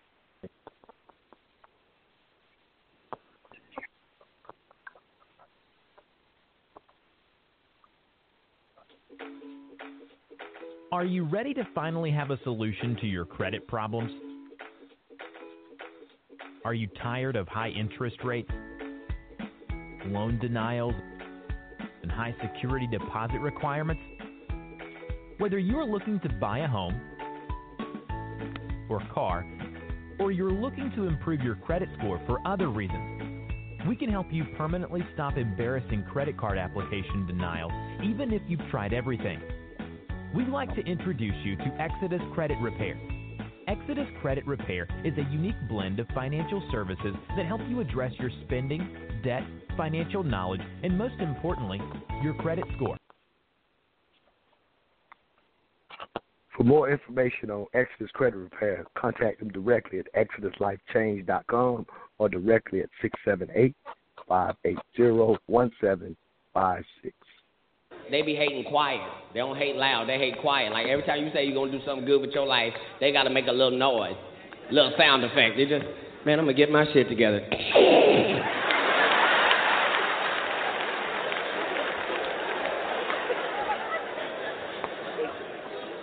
You, they gonna hate. They got to. They don't have no choice. They gotta hate. Jesus was perfect. He only had 12 friends. One of them was a hater. Sat right at the table with him. Jesus was cool. He ain't say nothing to him. I'd have been Jesus. I'd have fronted him off first chance I got. Did you gonna sit at my table, Judas? Put some water on the ground. Do you see me walking on water, Judas? Turn you to a frog. Welcome back to the Mental Dialogue Talk Show. Well, all I ask that you think. you know, the Katt Williams is that dude, right? and you know, as, Well, intellectuals, we like to keep it. Yes, sir. As intellectuals, we like to keep it. You know, we gotta enjoy doing these deep and thoughtful conversations with Queen. As I told you, you would have it after the break. So if you will, go wherever you need to go, where you want to go. Again, it, you know, we we just deep we just deep diving on black envy. Is Yeah. real or perceived in our community? Go ahead, Queen. You know, it's, I, one. I, what was the brother's name who just recently spoke? I, I, I Um, appreciate Mickey Dalton. Mickey Dalton. Yeah, Mickey Dalton. Nikki Dalton. I appreciate that, brother. And uh, and uh, Dr. Pianki and. Pianki also. You know, I- I'll have to say, very true. You know, our integrity, where we operate from as a core, will drive everything we do. But when I when I hear that little those pieces about the fame and the fortune and you know potentially maybe why Mr. Smollett did what he did, right? I would submit to you that, like you said, brother, it's going to have to start with what we instill in ourselves and in our children. You know, we're all we're all going to have some level of a, a, a eulogy that is read about us when we leave? What legacy are we building? So those are the kind of mm-hmm. conversations that we need to have instead of fame, right? Because fame is what they'll do in seasons, right? Where your your name, your legacy is what you will will live throughout history, right? So we're not we're not here for seasons, finally. We're not here for none of that, you know. And I, I love what that brother said. That so there will be moments where your integrity will come into conflict with what you're you're striving at, right? It might be the, the money or the, the or the or the fame or the fortune, and the decision you make to operate at that next level, um, to, to to to go on to that next venture, should come from a place of integrity, because if it doesn't, then it's going to change everything that you're you're doing, and it can lead to your destruction. So operate from what you're going to uh, put on that eulogy. Operate from the legacy you want to build, and and don't don't chase these things that are fleeting. And operate from that core of integrity and that power of one. That's all I would say. I, I really love this conversation. It's really taken us to different places, but at the bottom, at the end of the day, what are we chasing? Where are we operating from? Now these are poignant, and it's good to be, in my opinion, for it to be continually reiterated. So I appreciate you for, in a sense, kind of holding the line. I would say um, throughout this conversation because I didn't even know everywhere this was going to go. I will say, in listening to you, that uh, something I think we that we can talk about, and I think plays a role in in why maybe enough of us are not doing what you're talking about is this aspect. And this is again just, just clear. We just doing nuance. That's what we do on this show. Again, please, if you want to get in, press one. If you want to call in, six four six seven eight seven one six nine one, and then press one to make sure you get heard. So the aspect of even listening to you speak, Queen, that again I think is playing a role in if, if and since we continue, I think most people continue to say black envy is a real thing, and I, I don't usually get, like to get caught up into the degree that something is worse in our community because we we do that with so many things that are sometimes unfairly just based on propaganda that we just plain bad. And so, you know, I don't like to do it, you know, too often, but I can agree with all most of you, you know, the callers that are saying it's a real thing for our community. Offer that a, a, if it is a real thing, I don't again I don't know I don't want you know I don't think we can figure out between you and I if it's more prevalent or getting bigger and things of that nature right now. But what I will say in today's environment is the aspect of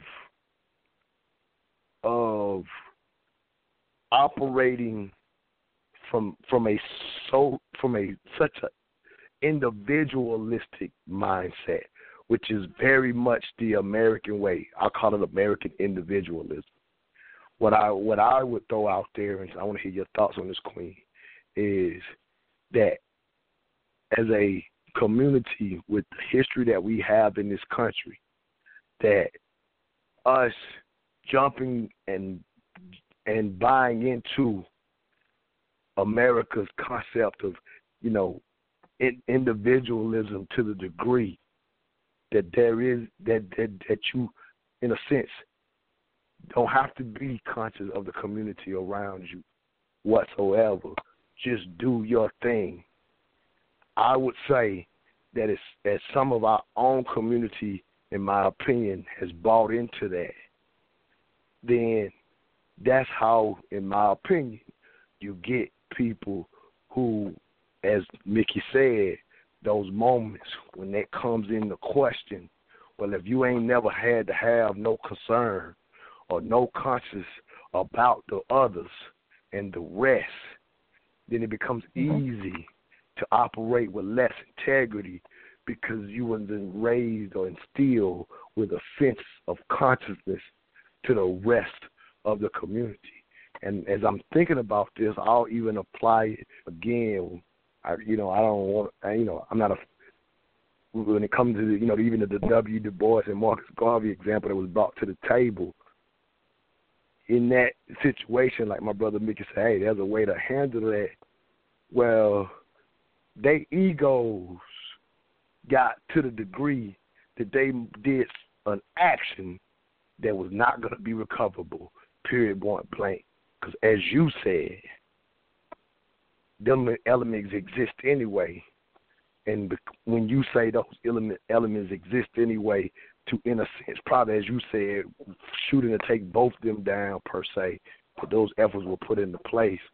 Well, if we up against all of that, to try to, as a black person, navigate the American experience and buy into American individualism is the last thing that could be considered successful, in my opinion. And I said a lot.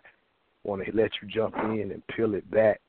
I hope it relates and everything that I said, but I'm just trying to say that buying into that is is the is the thing that doesn't give us a chance for the consciousness to do the very thing you've been preaching all morning, in my opinion. Of course, yeah, absolutely, a hundred percent agree. We've been socialized a very particular way. We've been divided. The core of our family has been deconstructed, destroyed. Some might even say. I would say. So, um, as a people, we are battling a lot, and this social construct, this uh, American experiment, is one of them. So I've talked a lot this morning about the mindset.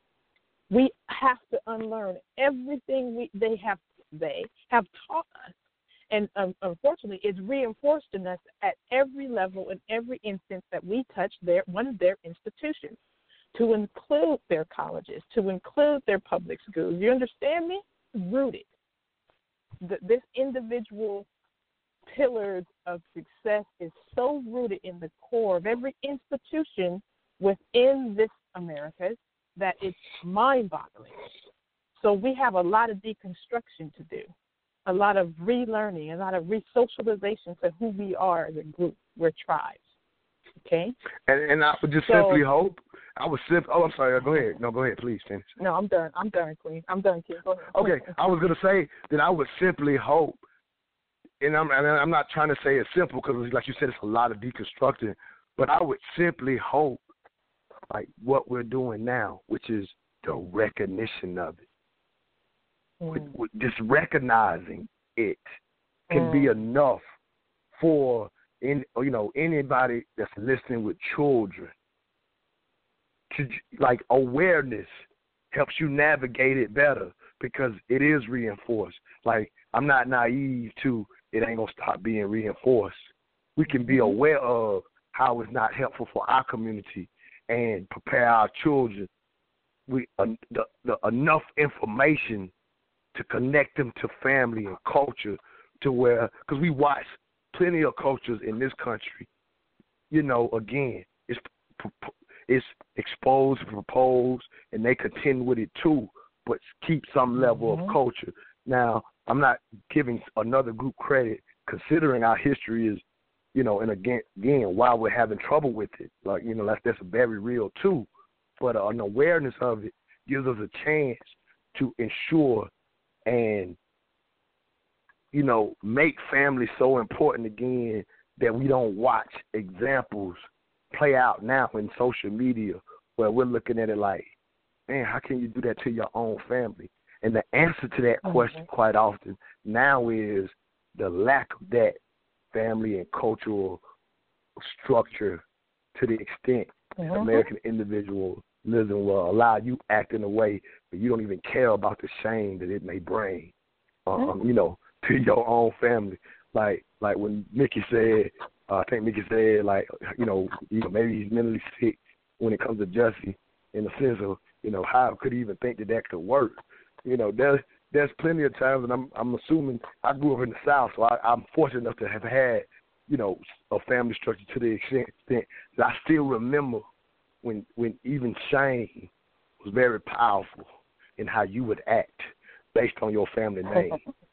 I, I you know, without families, we don't have younger people, generations of today that even understand the power of your name was stronger than money, stronger than contracts at one time, mm-hmm. and just mm-hmm. becoming aware of it and talking about it again and saying I need that in my family. You can create it in your family if you don't if you discuss it. That's what we're doing this Mm. morning. We're actually up against the break. We're gonna go against the last break. I think Mickey might be trying to jump in again. That's how we do it. A free flow in the show. Anybody want to get on this last segment? We're gonna give you one last shot. Six four six seven eight seven one six nine one. I'm enjoying the show again. As I told you, Queen, I didn't know where it was gonna go this morning, but it's, it's been quite enjoyable at this point. I listen to you're listening to the Mental Dialogue Talk Show. All I ask that you think. We'll be right back. LNG Technology Services, we are your industry leader in aircraft and heavy equipment repair services. In commercial business for over 15 years, LNG technicians have over 150 years of equipment specific knowledge and are known industry wide for returning worn out, broken, and overused ground support equipment back to the user in working better than new conditions. For a service job done right at a value unparalleled in the industry, contact LNG Technology Services at 478 781 4860. Again, for a service job done right, that number is 478 781 4860. LNG Technologies is a Mental Dialogue Gold member and proud sponsor of the Mental Dialogue community.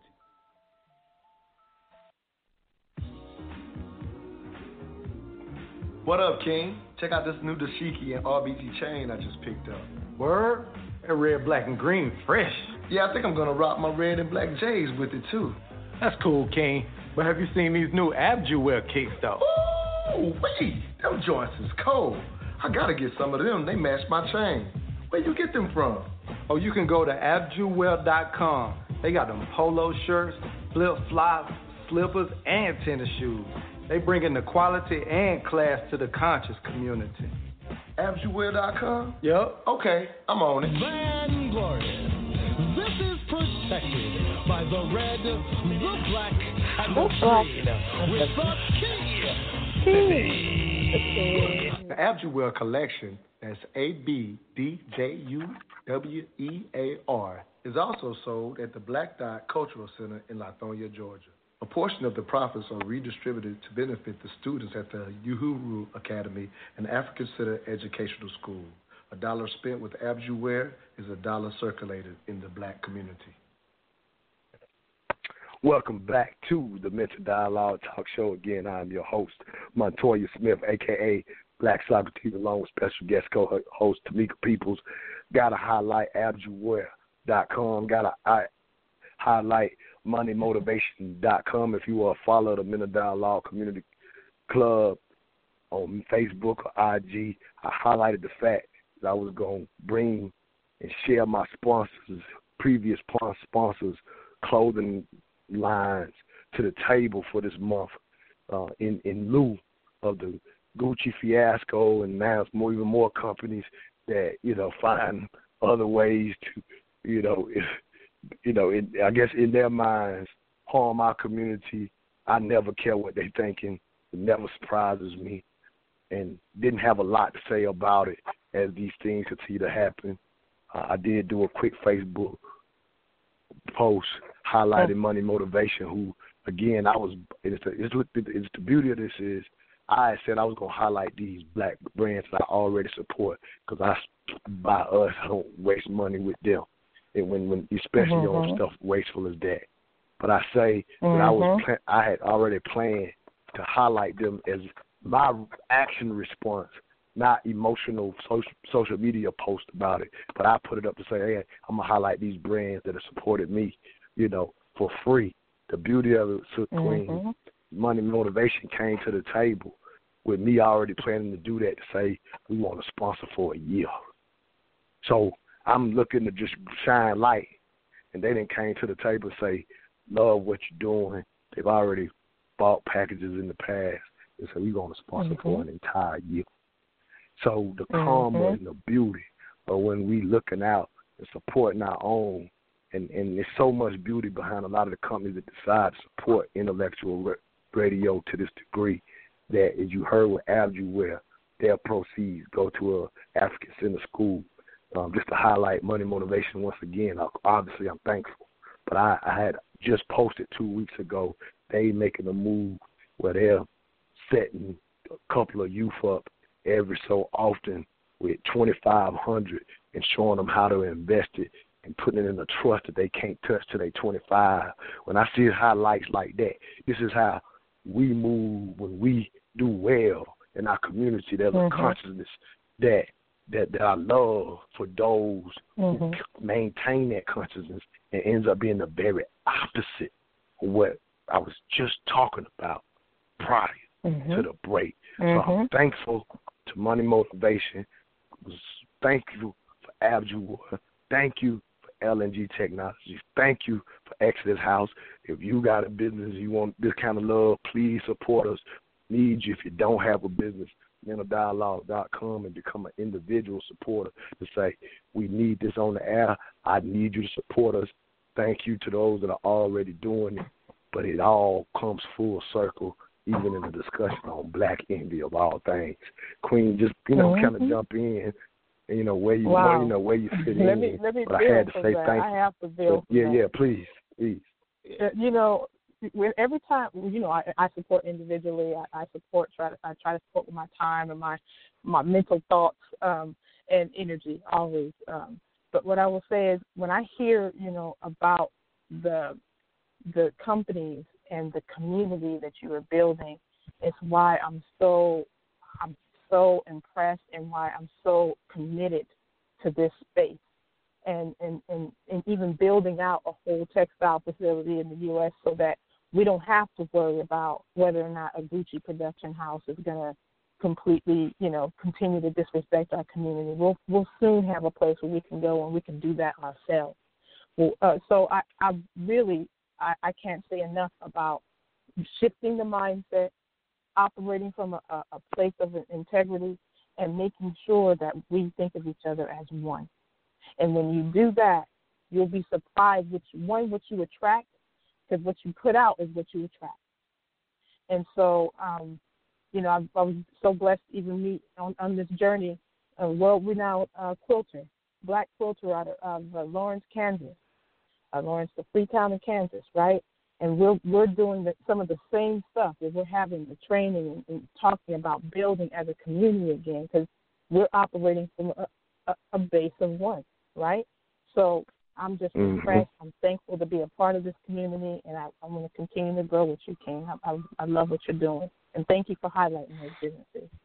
No, I have to, and you know, I, I've told you personally. Thank you. Let me say it on the air. Um, if you are a first time listener, uh, my my co-host is is a is something like a big thing. You know what I'm saying? Like a something like a big deal is what I meant to say. And uh and again, I know you you know I know you don't want to steal this moment of me just do that to you or whatever. But I do highly encourage if you love the consistency that she's brought this morning. Highly encourage you to go listen to the pre to previous podcast that that one of my most amazing conversations with smart people um, that featured uh, um, Asar in the first hour and Tamika Peoples in the second hour. I still get amazing feedback from people who I literally admire how they mind work, and when they listen to that show, how much they appreciated what they was able to get out of it. You know, you know, in that first hour, that brother just really took the you know the history of of us to a degree that most people have not heard, and then to be followed up by I will say this on the show, the first sister be a uh, textile manufacturer owner in this country since 1904. You know, you know, we we almost about to break ground on that day. We are very close. So when I say she's something like a big deal, this is real. Ain't nobody gonna have that claim, and you're not doing it for the claim or the fame. You are sincerely trying to show and leave that very legacy that you mentioned earlier for your own, but for others to look at and emulate. And and that's why I, I thank you and appreciate you for taking the time out of everything you doing. Because I can say quite often, and I don't even have problems with it when people doing things as big as you doing. Again, when we start talking about black envy, I never take issue with them in a sense not having time for me. See, I envy sometimes will try to get in the way of that person even getting a foundation settled and in place before they can, as they say, get to where they need to get to to help to to help you. They they may be in Mm-hmm. their heart, but we get in the way and say they not this and not that and, and sabotage before they get there. And then it Mm. creates this dynamic uh about it I feel being having so many people bitter along the way and they finally get it right. It's kinda like what Brother Mickey said, when you offer that olive branch and it's kind of frowned upon or even you know to get nasty with it, shit it on to the extent. Well, I'm here now. I don't even know if I want to help you niggas, and I don't even use that word. But it, it, it wasn't nothing else to say that didn't fit the moment at that moment. And again, that's not Mm. placing blame on none of us as individuals. But in order to not do those things, I think you got to talk about it, and that's all we're doing. Mm. Mm. Mm-hmm. Absolutely. Well said. Um, yeah, we'll talk about it. We we always have to talk about it because if not, we're not really dealing with what we need to fix so that we can be communal, a community again. That's all. And I appreciate that we have these conversations. That's the reason we have them. You know, we're not throwing darts, none of that. We're just trying to build, really build back our culture, our family, our community again. And this, we don't need help, family. We just need us. Outside. I you love understand what I mean by that? I'm sorry. We need That's- We got doctors. No, no, no, scientists in our no, no, no. you I, I hope people, I hope this, I hope the two speakers that listen to this show understand that without any explanation.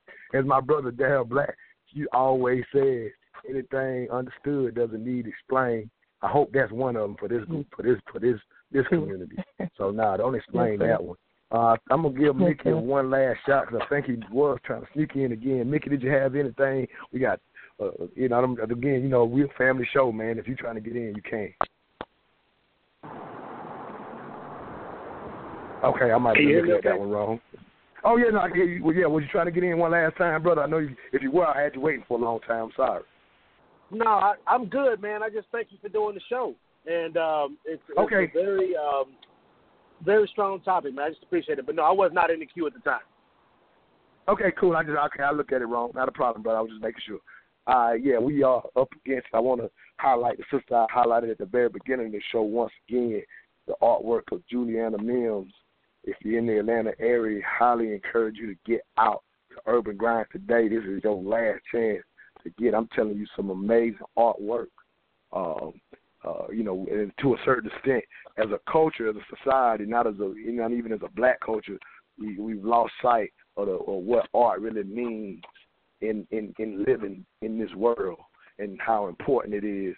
You know, specifically, you know, visual art and and things of that nature. You know, again, we love our music, but when we see, you know, our our creative and beautiful people able to deliver expressions that reflects us on canvas, it, it, it's definitely something that's valuable to your children. So I would encourage people to go support that sister and keep it in mind. You know, I I, I love my brother Corey Henry, who who you know, as much as we push STEM, he calls his situation STEAM because he bring the art back in that foundation that we need to get more kids in STEM and STEAM. So I wanted to highlight that sister once again. We got about one minute before we leave. Cut the show off, Queen. Any last thoughts from you um, before we go? But I thank you so much for helping me get through this show this morning, Queen. Anytime, King. Just love one another. We are one people, and let's build together. That's that's my last thought. Absolutely. Thank you so much, Queen, for being with us. Thank you for the callers for getting their three cents in. Share this show with others. Let them know we out here. Intellectual, intelligent radio is here. You know, there's a space for us. So make sure you're out there supporting. I already highlighted all of them uh, sponsors. I do need your individual support, so please go to mentaldialogue.com and read more about, you know, why we exist. We more we're more than just radio. If I can say that. But thank y'all for tuning in. Share the show. Go to follow us on mental Facebook and IG. See y'all next Saturday. All I ask is that you think.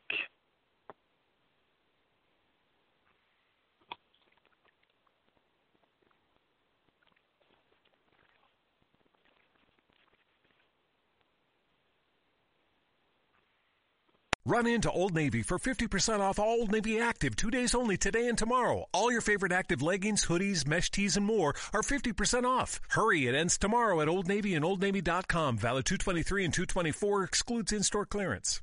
Run into Old Navy for 50% off all Old Navy Active two days only today and tomorrow. All your favorite active leggings, hoodies, mesh tees, and more are 50% off. Hurry, it ends tomorrow at Old Navy and OldNavy.com. Valid 223 and 224 excludes in-store clearance.